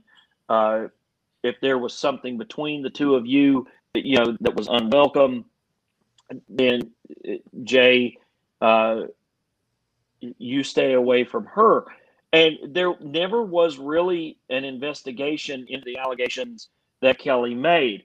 Uh, it ties into Kelly and Joey's theory uh, that Sinclair's HR uh, actually functions as Ring of Honor's HR, and that's where we kind of get the the civil conspiracy, joint venture, uh, alter ego theories that you you know Sinclair's using its HR uh, for Ring of Honor's benefit. They share a an HR department, yet Sinclair, with all of its resources, gets a sexual harassment complaint against uh, Jamar Shipman, otherwise known as Jay Lethal, and they do nothing with it. They they don't handle it. So there's kind of the you know the Cliff Notes version of, of that count. Now, Stephen, what were the allegations that Kelly Klein is alleging uh, happened? There were just some unwanted advances over a number of times. Uh, this and, is specific to Jay Lethal, right? Yes. Yes. Okay. Um, going back to um, you mentioned Ring of Honor was uh, uh, controlling over where their champion can appear. Um, is it safe to say Ring of Honor would tell Kelly, as our champion, you can't show up to these indie promotions because you're our champion? Or was it more or was it more you can't show up with our title to these indie promotions, but you can go ahead and work in those indie promotions? Some some of each of that, you know, there there are there will be instances of each of that borne out in discovery. And in the basic independent contractor clause uh, contract, there's a clause in it, right? That says the company shall have no right uh, to and shall not exercise control, the manner, means, or methods which a performer, the talent, um, uses to perform the services required of the performer here under. So, is that to say that that clause is stating, hey, I'm an independent contractor. You can't tell me where to go and where I can't work. It, it it's partial, both. Uh, you know, if that were the case, then Kelly Klein should have been able to choose her ring attire, her music, her finisher. Uh, you know, I, I, suppose you know, with the exception of it, it is the professional wrestling industry. Um, you you have you have to have someone, you know, who's who's calling the ends of the matches. But these matches were were very laid out. Kelly had zero creative control over the length, flow, who her opponent was. Uh, that's a big part uh, of that, that that ties in with that very paragraph that you're reading there. Ring of Honor says we have no control over the manner in which Kelly Klein does her job as a professional wrestling, except they control every aspect of it. Okay. I have a question for you, and I'm going to give it back to Steve. But was there a difference in the way they treated Kelly versus the male performers? Do you mean in, in regard to the the in ring outside outside bookings, non Ring of Honor appearances? I, am not sure about that, mm-hmm. uh, and, and, that's going to be the kind of thing that's going to have to come out in Discovery. Uh, you know, and, and, and will have bearing whether they're exclusive or non-exclusive deals. You know, hers is supposed to be a non-exclusive deal, so I want to make sure that I'm comparing uh, apples to apples when right. when we compare uh, her appearances at indies or other promotions, things like that, with talent who have supposed also non-exclusive agreements. Okay. Steve, back to you. Thank you. Um, so another issue that she's she's suing uh, against, I guess. Uh, again, I'm the layman here. I don't know the the correct legal vernacular. Uh, uh, um, sure, another is, count in the complaint. Thank you. There you go. Is unsafe work environment, right? Um, most yes. notably, there no medical staff on hand. Now, as we've already discussed, Kelly suffered at least one concussion that we was made public um, while wrestling for Ring of Honor. Um, elaborate a little bit more on the unsafe work environment. Sure. Uh, the Maryland Athletic Commission rules and the Athletic Commission rules of other states that have athletic commissions that, that govern professional wrestling dictate uh, the presence of if not a physician, at least uh, highly trained paramedic, that type person. Uh, the, the testimony will be that many occasions there was not a, a medically trained person of any type, be they paramedic, nurse, uh, PA, uh, certainly not a physician anywhere uh, at many Ring of Honor uh, house shows, pay per views what have you. And then when Kelly would sustain these concussions and there was more than one, uh, hmm. there was no definitive protocol uh, to follow. You know, Ring of Honor's counter as well. You know, if, if someone got hurt bad, uh, we could get them to, uh, as WWE calls it, a local medical facility. Uh, and from time to time, that did happen uh, but there was no one present at the time, right there at the match following uh, a concussion protocol. And that was a big sticking point, uh, something that Joey Mercury complained about for a long time. And then uh, Kelly Klein also made that a key point of her contract renegotiation with Ring of Honor when the contract was set to expire that she wanted things like that addressed in the contract, uh, and they were just left out there. I remember hearing from, I think, I hope I got the wrestler's name right. It's his stage name. I don't know if it's his real name, but Alex Shelley had been working with Ring of Honor, and I believe he's also a uh, he was a physical therapy student or an EMT or something like that. And he said that basically he was the closest thing to medical staff on shows that he worked, or one show that at least one show. Uh, if you're comfortable confirming or denying that you heard that report, I assume he's going to be someone that you are at least interested in deposing or talking to. Uh, you know, I, I, don't know if you absolutely. I, I want to. Uh, I want to depose him, uh, and because I, I want to hear direct from him what he was told from Ring of Honor management uh, was his responsibility. Yeah, we had an employment lawyer on uh, from Maryland last week who, you know, was c- completely unfamiliar with wrestling, but represents a lot of independent contractors. And not for nothing, but but he thought that that you had a very good chance of, of having that arbitration provision defeated. From his lips to God's ears. Yeah. Stephen, I want to go back to um, the the claims about the unsafe work environment. Um, if the question will be asked, obviously, if Kelly had concerns and Joey had concerns, who did they who did they raise them with, or or could they could they raise them with anybody? I know when I you know the bill the the job that pays my bills and puts food on my table, they have a hotline, right? Hey, anonymous tip line, or you want to make a complaint, 1 800. Where does Kelly and Joey go? Or any other wrestler, ROH wrestler?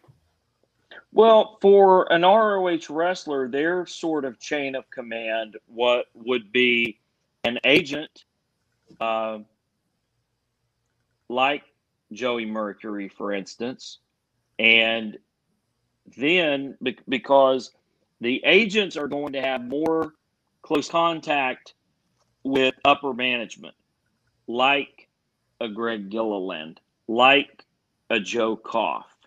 So that was sort of the way that if a wrestler was injured, for instance, and wanted ROH to cover the medical bills, you know, I, I know one of the Lucha superstars for Ring of Honor had a horrible, blew their knee out during a match. Ring of Honor uh, went round and round about would they compensate him? Did he need to get the treatment? And then they would compensate him back. Or it was this whole big ordeal. Uh, but a lot of times the chain of command was road agent, Gilliland, and the Koff for raising concerns. And, uh, you know, that they, Kelly, at least as, as the Women of Honor champion and coming up on her renegotiation, probably had more direct contact as a talent with Gilliland and Koff than your normal superstar may, you know, who say mid mid deal, you know. Um, so there there was a lot of instance there as Kelly Klein's contract was expiring for her to interact via email with ROH upper management. Did she make any any complaints to the upper management about these concussion protocols and other unsafe work uh, uh, environment issues? She did. She did, we, and we have those emails. Okay. Jeff, you want to ask something? Yeah, I, what I, I I really want to give an open ended question to Steve, our, our guest Steve, to just sort of give his overview of of the cases and the and the strong points and and the counts. Just you know, not like we're the jury, but sort of if you were going to give your opening statement of sorts, you reserve the right to change your opening statement as you do discovery and whatnot. But what, what do you want people to know? What does Kelly, what do Kelly and Joey want people to know? You know, what do they think went wrong? And well, you could take it from there. Sure. Um, if I were trying to convince a jury in five minutes of the correctness of my client's case, I would simply say this you have a multi-billion dollar corporation who has decided that it wanted to get into the professional wrestling industry. Kudos. Good. I love professional wrestling. I love professional wrestlers. They deserve to be treated with dignity, with respect, like human beings. And uh, it's unfair to take from them their talent uh, at a very high price and not compensate them adequately. It's unfair to all of them to classify them as independent contractors when you're a multi billion dollar corporation and uh, you control every aspect of how it is uh, that they're doing what they're doing that makes you money. Uh, it is unfair to the talent to ask them to go out there and perform dangerous maneuvers for the enjoyment and benefit of the watching audience. And then, uh, if something goes bad, if someone uh, hits their head, to not even have so much as a paramedic in the back to take care of them. Uh, these were Sinclair employees. They deserved to be paid accordingly. They deserve the benefits uh, that they're entitled to. And the women deserve, unless ROH can prove otherwise, the women deserve just as much as the men. Kelly Klein can prove that her YouTube streams, that her DVD sales were just as strong as the vast majority of ROH's male talent. And and and she deserved to be treated that way. And most importantly, when people like Joey Mercury and Kelly Klein bring this stuff up to management, it's management's obligation to take that even higher up the chain uh, for the benefit of everyone and say, hey, what are we doing that's perhaps substandard and how do we make that better? Uh, if you want your company to be one of the big boys and to be a place where wrestlers want to come and wrestle, uh, do do the right thing. It is so easy to do the right thing. Uh, it may cost a little bit more money uh, in the short, short term, but the gains, the respect of the guys and the girls and everyone in your promotion, uh, that's the long game, and and that's worth it. And for whatever reason, uh, Ring of Honor and Sinclair chose the short game. They chose to cut corners. These were deliberate decisions that management of Ring of Honor and Sinclair made, uh, they have to pay for that. And to clarify on Kelly's case, the federal uh, cases are uh, the sexual harassment and labor standards, and the Maryland cases are the the, the safety, the Maryland independent contractor. I guess there's federal independent. I know there's federal independent contractor test for the IRS. Um, so maybe you could break down the federal versus the state aspects to, to Kelly's claims. Well, I mean, uh, some of the cases, that, as you know, arise uh, under Maryland state law. We'll be asking the federal court in Maryland to apply some state law. Uh, in in other instances, we will be looking uh, to uh, federal law. Um, you know, and, and asking the judge to apply federal law to, to some of these counts. Uh, and it, it, it's pretty clear uh, in her complaint any any time that we're uh, relying on a Maryland statute, uh, abusive discharge, or you know whatever it is, it's it's clearly set forth in the lawsuit what we're relying on and uh, and how we're asking the judge to apply that. Wonderful. I have a couple other questions and I'm sure the first answer is yes, and, and I'm sure you can't answer it and you won't, uh, nor should you probably, but um, the answer will be good enough just on yes or no. But have you been getting a lot of calls from other wrestlers with similar concerns? Yes. Okay. Uh, there, there are a number of wrestlers in each of the what you call big promotions, the the bigger than the indies, let's say, who have these concerns that are watching Kelly Klein and Joey Mercury's lawsuits. with great interest. I am sure we're looking at it with great interest too, as you know, obviously. Uh, and one thing not on their cases at all, but I, I can't let it go that you mentioned earlier that you were representing or you were involved in cases with another Joey. Are you able to speak at any uh, on any level as to your involvement in any of the Joey Ryan cases or case? Sure, uh, sure. I, am I'm, I'm happy to. Um, today via social media, and I have not confirmed this with PACER filings or anything like that uh, that Joey Ryan intends to dismiss uh, his lawsuit against my client, Pelle Primeau. Uh, Pelle Primeau reached out to me back in the fall when Joey Ryan sued him for uh, what what we kind of like to refer to as, as Pelle's 38 minute rant video on on YouTube having to do with Joey and Pelle's ex fiance. Uh, Pelle happened to know a great deal uh, about what had gone on vis a vis Joey Ryan and a lot of these female superstars uh, through means that I can't reveal at the moment. But needless to say, the, the, the proof was ours uh, and is in our possession. So, uh, Joey Ryan first sued Pelle out in California. Uh, we got that case dismissed on a jurisdictional basis, and the judge in California found that the case should have been brought, if at all, in District of Pennsylvania. case was transferred out of uh, Central District of California to the Eastern District of Pennsylvania, uh, where it has been.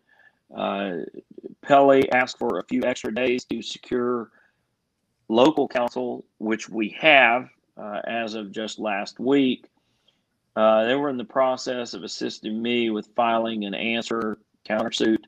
And Joey Ryan announced this week that in addition to the other lawsuits he was dismissing, one of which I was involved in, uh, I won't reveal that client's name, uh, except to say it was it was a female superstar and uh, he dismissed that case already, and now appears ready to dismiss Pelle's also. I understand he's going to go forward with the impact case, which personally, from my standpoint, is wonderful. Not because I think that he has a case, but just because of all the information that will come out of discovery um, in it and all sorts of things I'm curious about. Now, Pelle is Pelle the, the, individual that has a GoFundMe page for their legal fees, or is that someone else?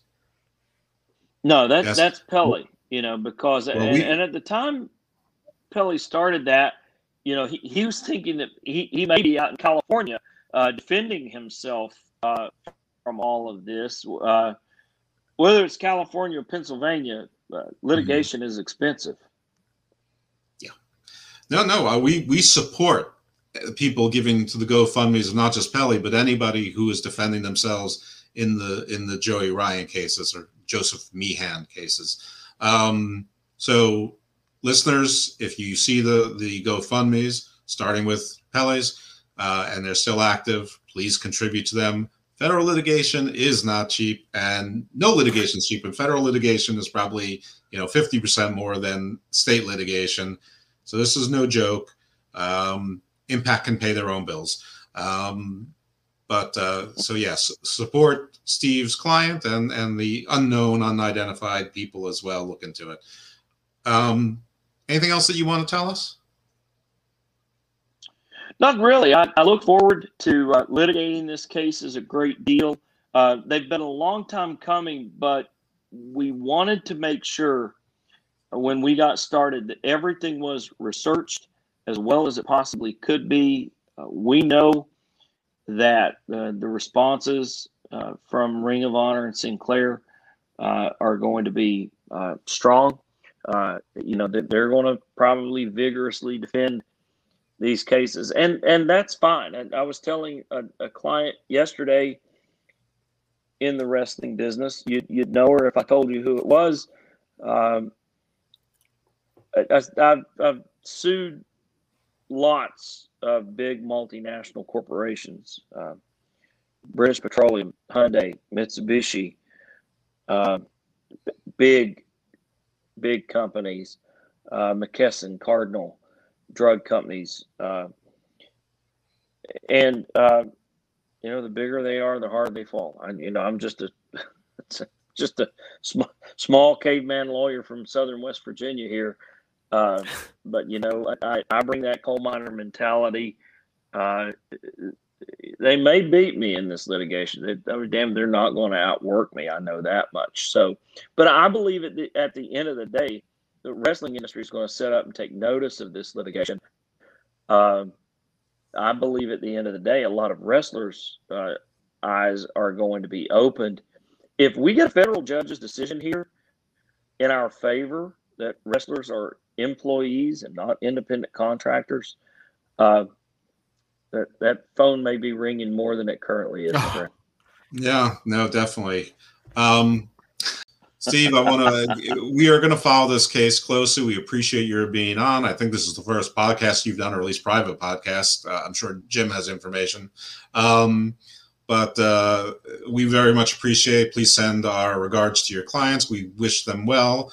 Uh, we certainly wish you success in this litigation, which is success for them. Everyone's looking at it. Um, and hopefully you'll keep in touch and keep us in the loop. And uh, we'll, we'll certainly uh, keep in touch with you. And if you do get any insights on the fair use thing or your partner does, if they if they could text me or whatever, reach out the normal ways, that would be fabulous. But really appreciate you being on. Uh, you have an open line here, as you know uh, and as do your clients or potential clients or future clients and past that, clients. That sounds great. Thank you so much for uh, reaching out, uh, giving us a platform to speak about this litigation. And as things develop, uh, me and my clients will be in touch with you. Thank you.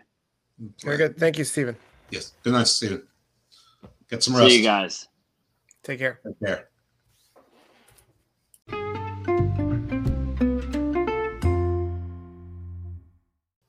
All right, everybody. That was a very interesting interview with Stephen P. New. That is the counsel for Kelly Klein and Joey Mercury. Very interesting stuff, uh, right, Jeff? Oh yeah, very interesting stuff, and we're going to keep track of that story, and we're going to keep in touch with with Steve. Yeah. Also, lots of uh, information regarding Joey Ryan as well. I mean, the dismissals, um, and and yeah, just uh, I feel like a, a lot of a lot of good wrestling info was was dropped right there. Yeah, no, that was a bonus. I had no idea he was involved with any of those cases. I guess it shouldn't have surprised me. Um, so listen, I, I, know that people think of him as a plaintiff's attorney and, and Jim Cornette's strongman, but the stuff he's doing both defending uh, Pelle and uh, representing Kelly and Joey here, I mean, I think as far as the wrestling community should be concerned, this is heroic. These are not easy it, cases he's taking, and these are not cheap cases he's taking, and he's putting money into these cases as well. So, thank you, Stephen. Yeah, very good. And we will be following this story uh, along with any other wrestling stories that uh, find themselves in litigation. This has kind of become our thing. So, we'll keep at it. And I hope you guys are enjoying it. Please make sure you leave a like or even a message on our Facebook page that's Hammerlock Hangover Pod um, on Facebook. Go search it and uh, yeah, give us a line, or you can email us at hammerlockhangover at gmail.com. And yeah, tell us what you think of the episode and the interviews. You like them, you don't like them. Yeah, feedback is always appreciated. Guys, let's continue our reviews of this week's show. Let's just jump into NXT right now.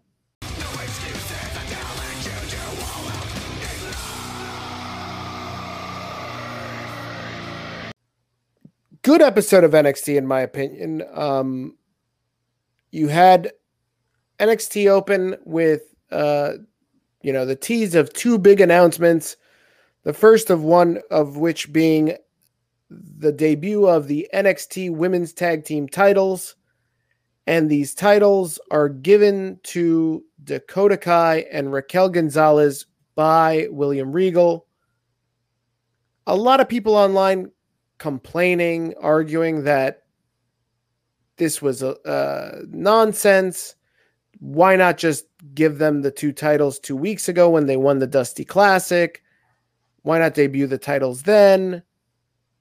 And also, what further infuriated some fans this week was you gave these titles to Dakota Kai and Raquel Gonzalez, and then 30 minutes later, an hour later, you have them drop them to Ember Moon and Shotzi Blackheart. Why bother giving them the titles to begin with? I've got my own opinions, but before I get to those, Jeff, what are your thoughts? I mean, I agree with most of what you said, most of the, that fan criticism. It didn't make any sense to me on any level. I mean, the only thing I saw is that Io Shirai said to Raquel, I want you next. So, I mean, I guess that's why you take the titles off them because you want her to be paired with Io, but you can have people with two titles. Asuka, I mean, has two titles now, technically. Uh, well, actually, not now, technically, but she did for a while, as did uh, Bayley and and I think Sasha too for for a bit. Um, anyway, that that so that was not necessary.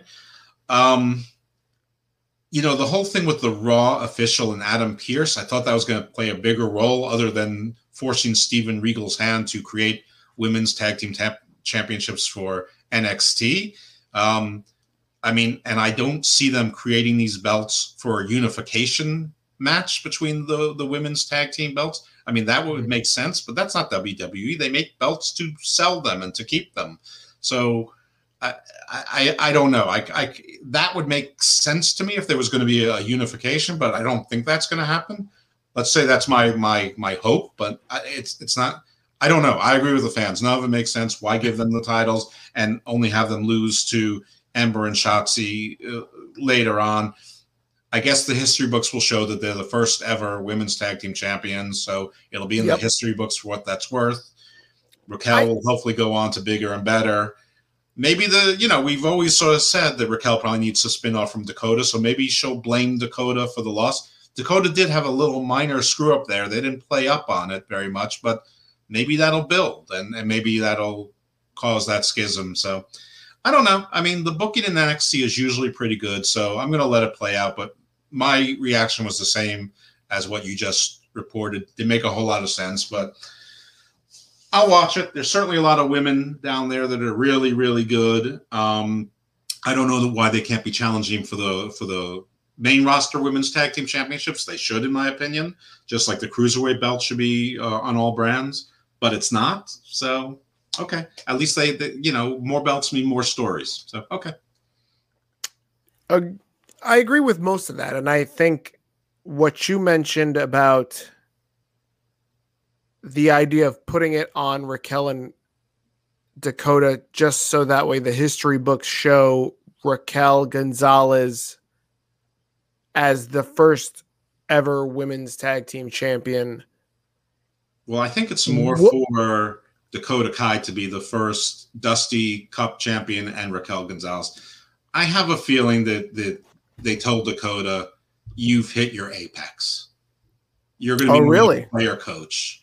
Yeah, so I think this this is for her to be in the record books. Yes, of course Raquel will be just as well, but Raquel has she's just started her career. She's she's going to have another ten years. I wouldn't be surprised if we don't learn that, that Dakota has some sort of you know uh, degenerative injury or something like that. But I, I have a feeling that, that that they've said, you know, we have a lot of women who are you know better than you or just as good as you and bigger and more imposing and, and that's the direction we're going in so we want you to have these things on your cv and, and have them forever and there's always a place for you just like candice gargano or candice LeRae, you, you'll always be here you'll always be a player coach you, you can always be a coach you can be a booker you have a job for life but you know you know maybe we'll throw you a title every now and then when we can but but this this is sort of your your your opus Wow.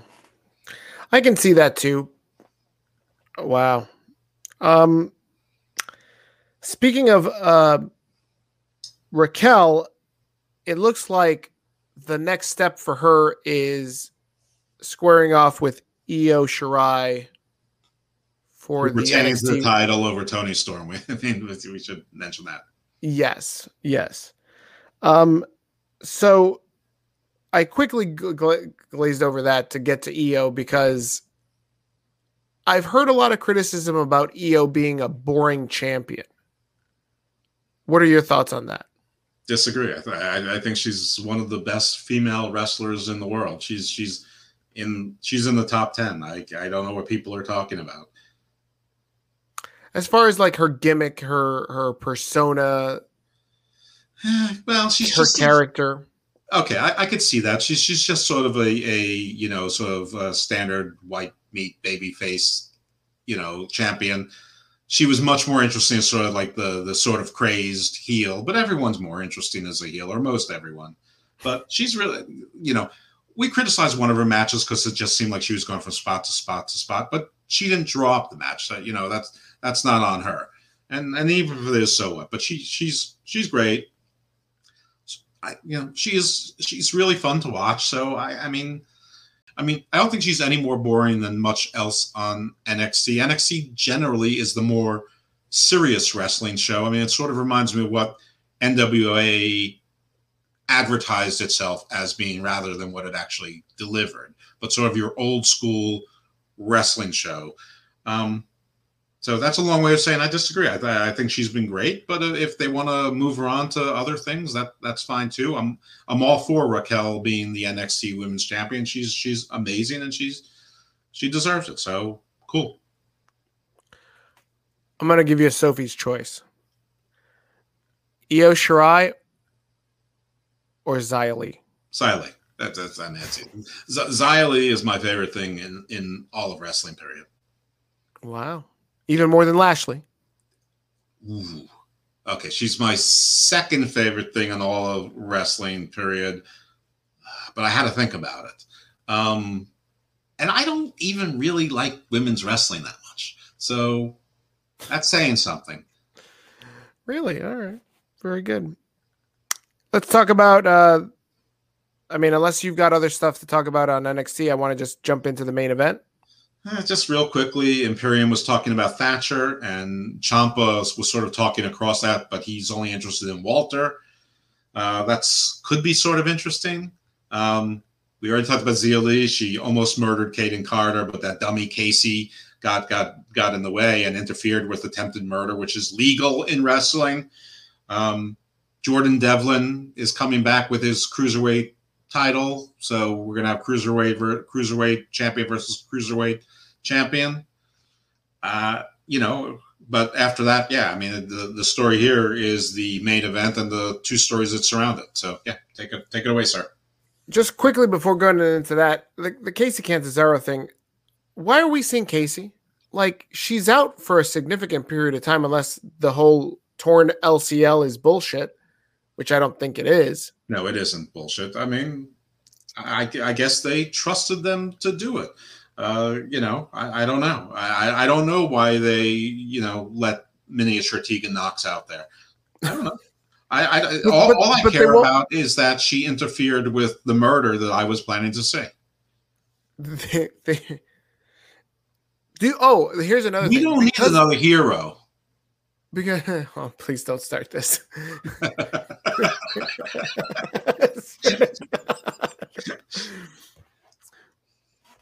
Are we gonna? Uh, you're gonna sing that, and then I'm gonna start singing. Uh, the more you pause, the more likely it is that I sing. I know. I'm I'm I'm queuing up. Uh, we don't need did, another hero. Did, did, you ever know that you're my hero? I feel like I sang this last time at like I'm high school. holding out for a hero. oh my god, this is we got to keep moving. Um. Oh Jesus! You made me lose my train of thought. Why did they let Kacy out there? Is the torn LCL a word? No. Oh, oh the the Boa thing. Do you think I saw this written somewhere? Do you think Boa loses credibility because he got beat up by Kacy Catanzaro, uh, limping around with a crutch? No, he got hit with a crutch. Big deal.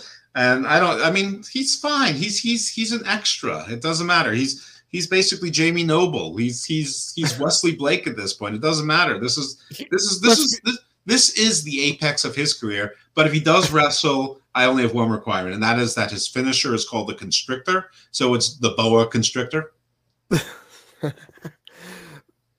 the um, he, for the record, he looks when he to turns be- face, it'll be the feathered boa. Sorry, Oh Jesus, he you're on a roll tonight. aren't I?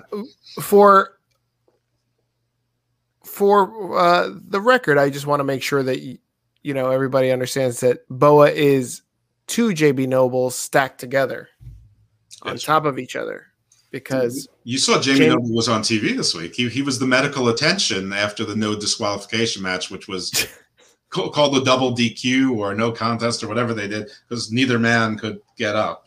oh that's right when uh Sheamus and Drew uh, banged heads. Yeah, no, they, they they jousted with the with the steps. I do like that spot. Like we haven't seen that spot in that fashion. I think Drew like flew over the rail. Like it was it was good. I liked it. It- it was- I, I liked everything about that match. Um Finn Balor versus Cole, pretty good match. Um I think the bigger takeaway is what this means at the end of the match and how that was built to further along their next programs. We had Kyle O'Reilly come back and face off with Cole, and then you had Karrion Cross face Wait, off wait, wait, with wait. That was Kyle O'Reilly. yeah, that was Kyle O'Reilly. I thought it was one of the bad guys from Cobra Kai. Which see one? That? I don't know. We like like the original, like in 1983. Did you see that outfit he was wearing?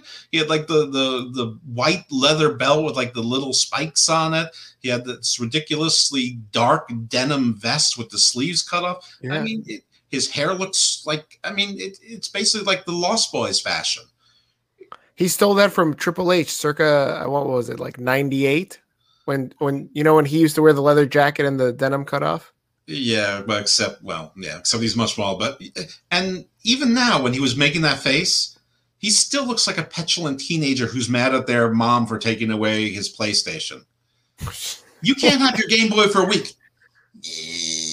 I'm mad at you, mom. I hate you. I hope you die. I, hope you get hit by a car and die. I, Kyle O'Reilly just doesn't do anything for me. But if they're gonna fight him, fine, I don't care. But yeah, Karrion Cross. What took you so long?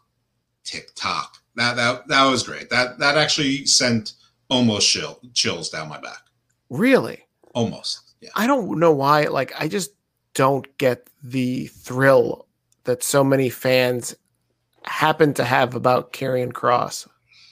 I think it's just that standing next to Finn, he looked like the big show standing next to Seth Rollins. Hmm. Yeah. I, I, yeah. I think a lot of people have a lot invested in Karrion Cross doing well because a lot of people have liked him for a long time and have always said he's going to be great in, in WWE. And I'm one of them. And I hope he does because he's the kind of guy we like. He's a legit tough guy. He works hard. He's a good guy. He inter I mean, like he'll interact with you on Twitter and things like that. We have mutual friends. I'm not, I don't know him, but you know, Kevin Castle, friend of the show, is is Yes. with him. Um, and Kevin's actually going to be on in a couple weeks. Kevin Castle, not Kevin Cross. Um, not unfortunately, but we'd love to have Kevin Cross too. So, Karen, if you're listening, anytime um, to be on the show, not not to fight. Um, Steve, Although Steve. we, although we we want to see that. yeah, no, yes, I'd like to see you fight Steve. Very actually. Oh uh, no.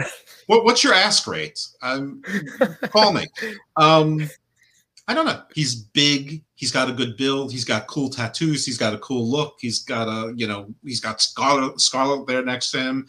He's he's trying to do a cat. He's got a character. He's trying to build the whole you know the devil, the the tarot, the mysticism. I mean, he's Yeah. sort of he's sort of a throwback to the '80s, '90s, sort of what we want. And maybe we're putting too much of our hopes and dreams in him that he's going to be like a combination of like attitude era like sort of like steve austin triple h with a touch of undertaker thrown in there.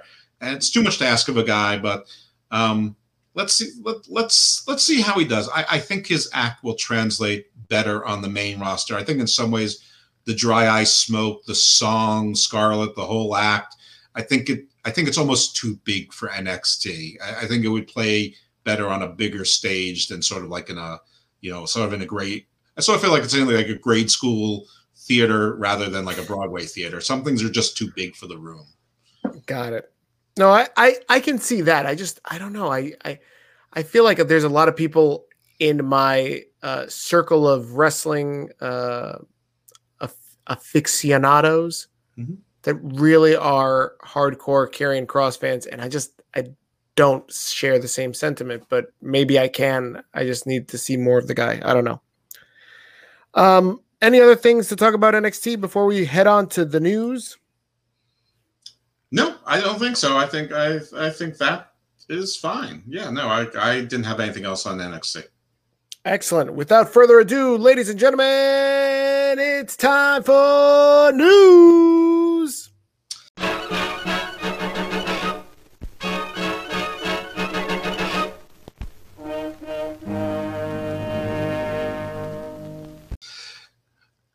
Ladies and gentlemen, welcome to the news segment. And we have a lot of news this week. I'm going to try and do it in some order that makes sense. So we're going to start with ratings. SmackDown did 2.16, which was up by 0.15, which is uh, about 150,000. Did a 0.6 in the in the coveted demos.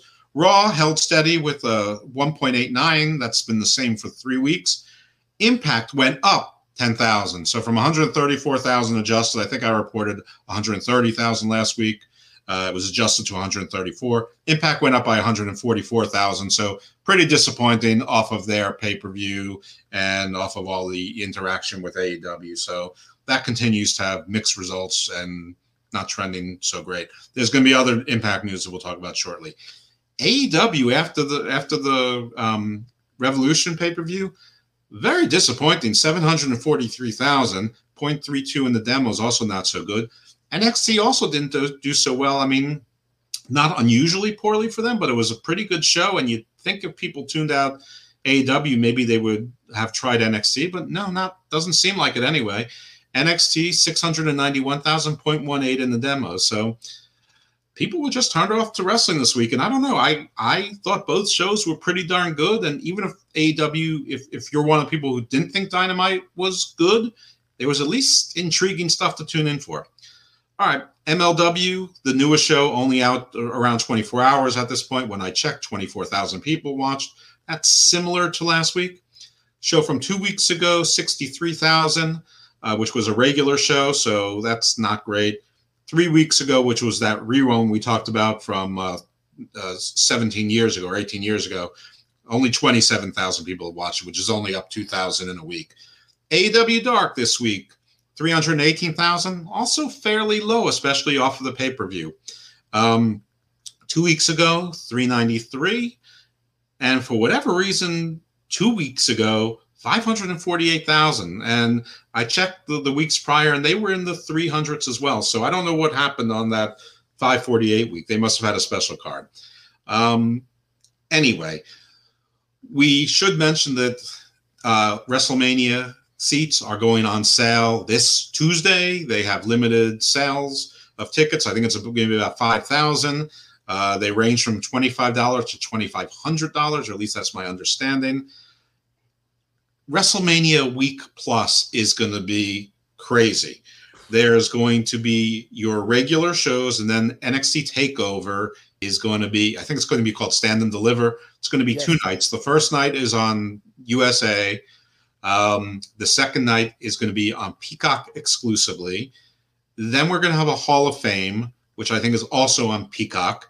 Then we're going to have SmackDown on Friday. Then we've got WrestleMania Saturday, WrestleMania Sunday, Raw Monday, maybe NXT on Tuesday. It's not clear because the NHL apparently signed with ESPN and not USA, so not exactly clear what if NXT is moving. People are saying no, they're not. I haven't seen anything confirmed, so I'm not reporting. Just like we didn't report that was confirmed that they were moving, we're not going to re- report that's confirmed that they're not moving nights. Um, but nevertheless, NXT will be on Wednesday, so you get a you might get one day off, you may not, but you're talking about a week plus of WWE wrestling, plus your other wrestling. So, wow. Um, on the Peacock WWE network thing. So, this is only for the US. If you're international, don't pay attention. If you have WWE Network, keep it. If you want to get WWE Network, get the WWE Network. Peacock won't help you um, with this internationally. My understanding is that if you are a WWE member, your membership will cancel on its own. If you have Peacock, if you have a Peacock account, either you've enrolled or you have it through your provider, like I do, it will automatically migrate. Now, not all of the content is going to be on Peacock immediately. So for those of you who rav, rav I'm sorry, I'm trying to say ravidly, um, chew up the the classic content on a regular basis. There'll probably be some days that, or maybe even some weeks that you're let down. But for those of you who use it for the major shows and the new shows, it'll be business as usual for you. Um, AEW's new show, Elevation or Dark Elevation or Elevation Dark, debuts this Monday on YouTube, presumably. Um, presumably, also at seven or maybe six. I, I, I can't imagine they're trying to compete with any of Raw, but maybe. I Who think knows? it's seven. I think it's seven p.m. Is the one-hour show? Uh, yes. Because some of those darks go three, three and a half hours. Um, I just wanted to point out because I didn't do it before that they announced this week that Christian was going to speak and he didn't. And it's the same thing as what they did with Sting. Sting's going to speak and no, he didn't. And then I also want to point out that we would that Shaq disappeared, and then they sort of caught him sneaking out, and there's been no mention of Shaq since, and all of that is a little bit weird. That's not exactly news; it's the absence of news, I suppose. But I felt it was important. All right, going back to news. Actually, some sad news broke just before we went to air, so I don't have a whole lot of details. Frankly, my only source is Ringside News, who is not always 100%, but I don't think they would get this wrong. But it, it seems like Becky Lynch's father passed away. I didn't get the age or the That's cause. confirmed. That's confirmed by Becky herself. Okay. Um, so we pass along our condolences um, to her family and his family and friends. Um, couple other things. Molly Holly has been confirmed as a Hall of Fame inductee again. That'll be on Peacock. John Very good. Laurinaitis has been brought back for the head of talent relationships. So that's Johnny Ace. Of course, that's just an olive branch to the Bella family because he's married to uh, the Bella's mom. Uh, so, you know, the Bellas are going to come back and save us all. Speaking of Have, saving have us, you? uh, Speak, hold up before you move in. I don't know if you follow the Bellas uh, on Instagram or because that's I believe their social media of choice. Mhm, mhm. Brie, Brie looks like she's already in ring shape, like to come back, and Nikki looks like she's getting there. So, you know, no Bellas, no, be. no Bellas, no peace. I hear you, man. I think uh, we're going to see the Bellas a lot sooner than uh, later. Thank goodness. That's all I have to say. Thank goodness. You already heard this week's QAnon conspiracy. One of them is that Fat Fiend is causing him to be delayed. It's also what's causing these heel on heel Orton matches. Another QAnon conspiracy is that I have noticed that the Bucks, young Bucks, don't seem exactly on. They seem just a little bit off. And I think that maybe one or both of them might be a little bit injured. So I'm not sure, but that's also something we should keep our eye on. You- But but you mean- confirms it. You mean like a head injury? Like, Hair plug uh, side effects. yeah, Perhaps. prob- Perhaps. Probably. No, I, I don't know. It could be. It seems like it could be like a lower back or a hamstring. Some some something just seems a little bit off. They don't. They don't. They're not as clean as they used to be in the ring. Jeff, we forgot to mention this during the uh during the uh what's it called the AEW review, but Mhm. how ridiculous was that spot with what was it? I Nick Jackson, Matt Jackson. Which one was the one fighting Fenix? Matt Jackson. That was Matt. They they had a spot where Matt super kicks Fenix. Fenix hits the floor, kips right back up, and then hits an enziguri. What was that nonsense? Like, does does AEW just not give a shit about protecting the super kick? Well, two. Well, see, you forgot math, which is that I forgot. Uh, I forgot that. positives equals a negative. So one kick would have hurt him, but the second kick re-energized him. And so he was able to do a kick up into an oh, enziguri. So it was it was the Bucks' fault in that one. It was Matt's fault for doing two super kicks in such quick succession. He it's just basic chemistry. So no, sorry, Steve, wrong again.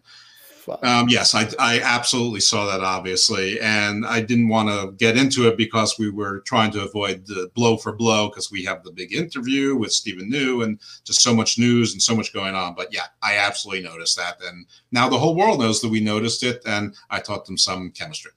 Um, okay, I also need to report another omission, and that is that the Observer and any outlet associated with David Meltzer absolutely refuses to report Impact's pay per view numbers. They absolutely know what they are and they're not reporting them. They reported proudly that the most recent pay per view was the second best selling pay per view since Impact uh, acquired TNA, which is about seven years now. The first best was less than a year ago after the WWE cuts when they were teasing Rusev and Drake Maverick and you know and mm-hmm. Heath Slater mm-hmm. and everybody else, and some of them showed up and some of them didn't. Okay, so memory doesn't serve that well, but I think seven years ago their pay per view buys were well under fifty thousand. So this the first best for all we know could have been 1100 and the second best would have been 1150 if the first best was 20 and the second was 19 it would still be the second best. All i know is that josh nason told me on twitter and steve you saw because you were tagged on it is yeah. that he said yeah all i know is that they're they're pretty low like ring of honor's battle royal. When there's when there's small shows like that that it's it's really we don't report the numbers. So, something something like that but they know the numbers, at least for Impact. They just choose not to report them. So don't get excited that it was the second best selling since TNA turned into Impact, because the first best selling was less than a year ago, and those numbers weren't reported. If the numbers were good, they'd report them. Impact would report them, and so would the Observer. So absolutely, everyone, it just it just fits their narrative of being anti WWE. Yep. So everyone shame them because whether you love AEW, you love Impact or not, they're supposed to be journalists and they should report news that they know. They shouldn't withhold it. It's just numbers. And you know what? If you're an Impact fan and they tell they tell you that it's low, get your friends to watch Impact. Get your friends to buy pay-per-views. Have a have a pay-per-view party at your house. You know, you you you can do something about it if this product is great. Um, so anyway, there it is. Just they if they're journalists, they should report news. More on Impact. So, the Sacrifice pay per view is this weekend. And we have learned that the phony title, the TNA title, which they reinstated, held by Moose, is going to be unified with the Impact title held by Rich Swann. Spoiler alert if you don't want to listen, just tune ahead uh, 30 seconds or so the guy who's not a free agent in a couple months wins. Rich Swann wins, Moose doesn't.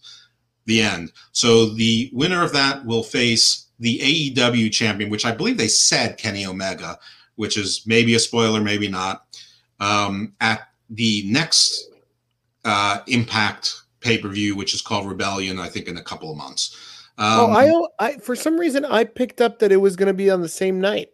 No, uh, and it's not clear that that's going to be a unification match or even belt versus belt at this point. We'll, we'll, I mean, we'll see. It's not that important yet. They might not have even have decided for all I know. Um, but this was pretty much telegraphed when they first did the logo weeks or even months ago, where there was an omega symbol in the middle of it. So come on. Um, we covered the Joey Ryan suit to the extent that, that we that, uh, with our interview with Stephen New. So that was great. We also talked about Joey Mercury's suit. By the way, his real name is Adam Birch. It's in the lawsuit. It's public record now, um, and we're going to continue tracking that. Um, as far as other news is concerned, I honestly think that that's it. I think I think I think I got through all the news. Hey, good on me. Did I did I miss anything?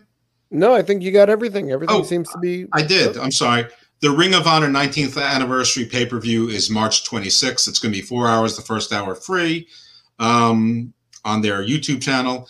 Um, you know, the, the card has a lot of title versus title, a lot of grudge matches. If you like a Ring of Honor or you want to give it a chance, it's probably going to be a, a, solid card up and down. But you know, not a lot of people watch it. But if you tune into Unpopular Review and become a Patreon, you can see my reviews of Ring of Honor weekly as well as my Major League Wrestling reviews. And when NWA comes back, I'll try to do reviews, but I, I am not paying for their their pay per view before any stories. I I don't care if it's ten dollars. I'm not paying for it. Very good. Yeah, make sure you uh, check that out. Our uh, unpopular review Patreon, and leave a like and leave some messages for Evil Dose, uh, the Malachi, and he will get back to you as soon as possible. I sure will. I just want to plug Garden of Doom, my my non wrestling podcast. We are going to start reviewing the '70s classic show Land of the Lost. I have an all star panel um, some impressive people there. And we're going to do episodes one through six of season one this weekend. And so obviously every four to six weeks, we'll do another six episodes or so. And there's 43 episodes in total. So should be a lot of fun. And I have to tell you, this shit is deeper than I thought. It's dope. It's going to be fun. So tune it in. And, and, and a lot of Garden of Doom's a little bit heavy. This is not. This is, this is going to be fun. Excellent. Very good. I look forward to hearing that. Um, all right, guys, I think that's it. That's gonna wrap up episode 21. I hope you learned something. I mean, we've talked the last two episodes of a lot of legal briefs, and uh, now you maybe you can officially call yourself a legal scholar after these two episodes. Uh, but yeah, very interesting stuff, especially as it uh, you know ties into this independent contractor debate and more to come. And uh, the Hammerlock Hangover will be here for it. So please keep keep stay tuned and uh, share with all your friends the awesome reporting and interviewing that we're doing. Uh, and share it all over the place facebook twitter instagram all over let's let's drive these listens up guys yep.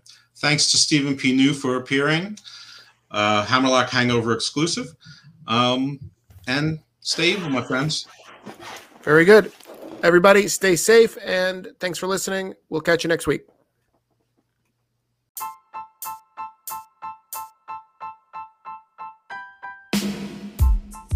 Thanks for listening to the Hammerlock Hangover podcast. We hope you enjoyed the show. If you did, please rate us as if you were Okada in the Tokyo Dome and leave us seven stars or as many likes as you can. Please share our awesome podcast with all your friends and family who enjoy wrestling and your favorite social media outlet. If you want to interact with us, you can find Hammerlock Hangover on Facebook and Twitter. You can also email us at hammerlockhangover at gmail.com. Thanks again for listening, and we hope to catch you on the next episode.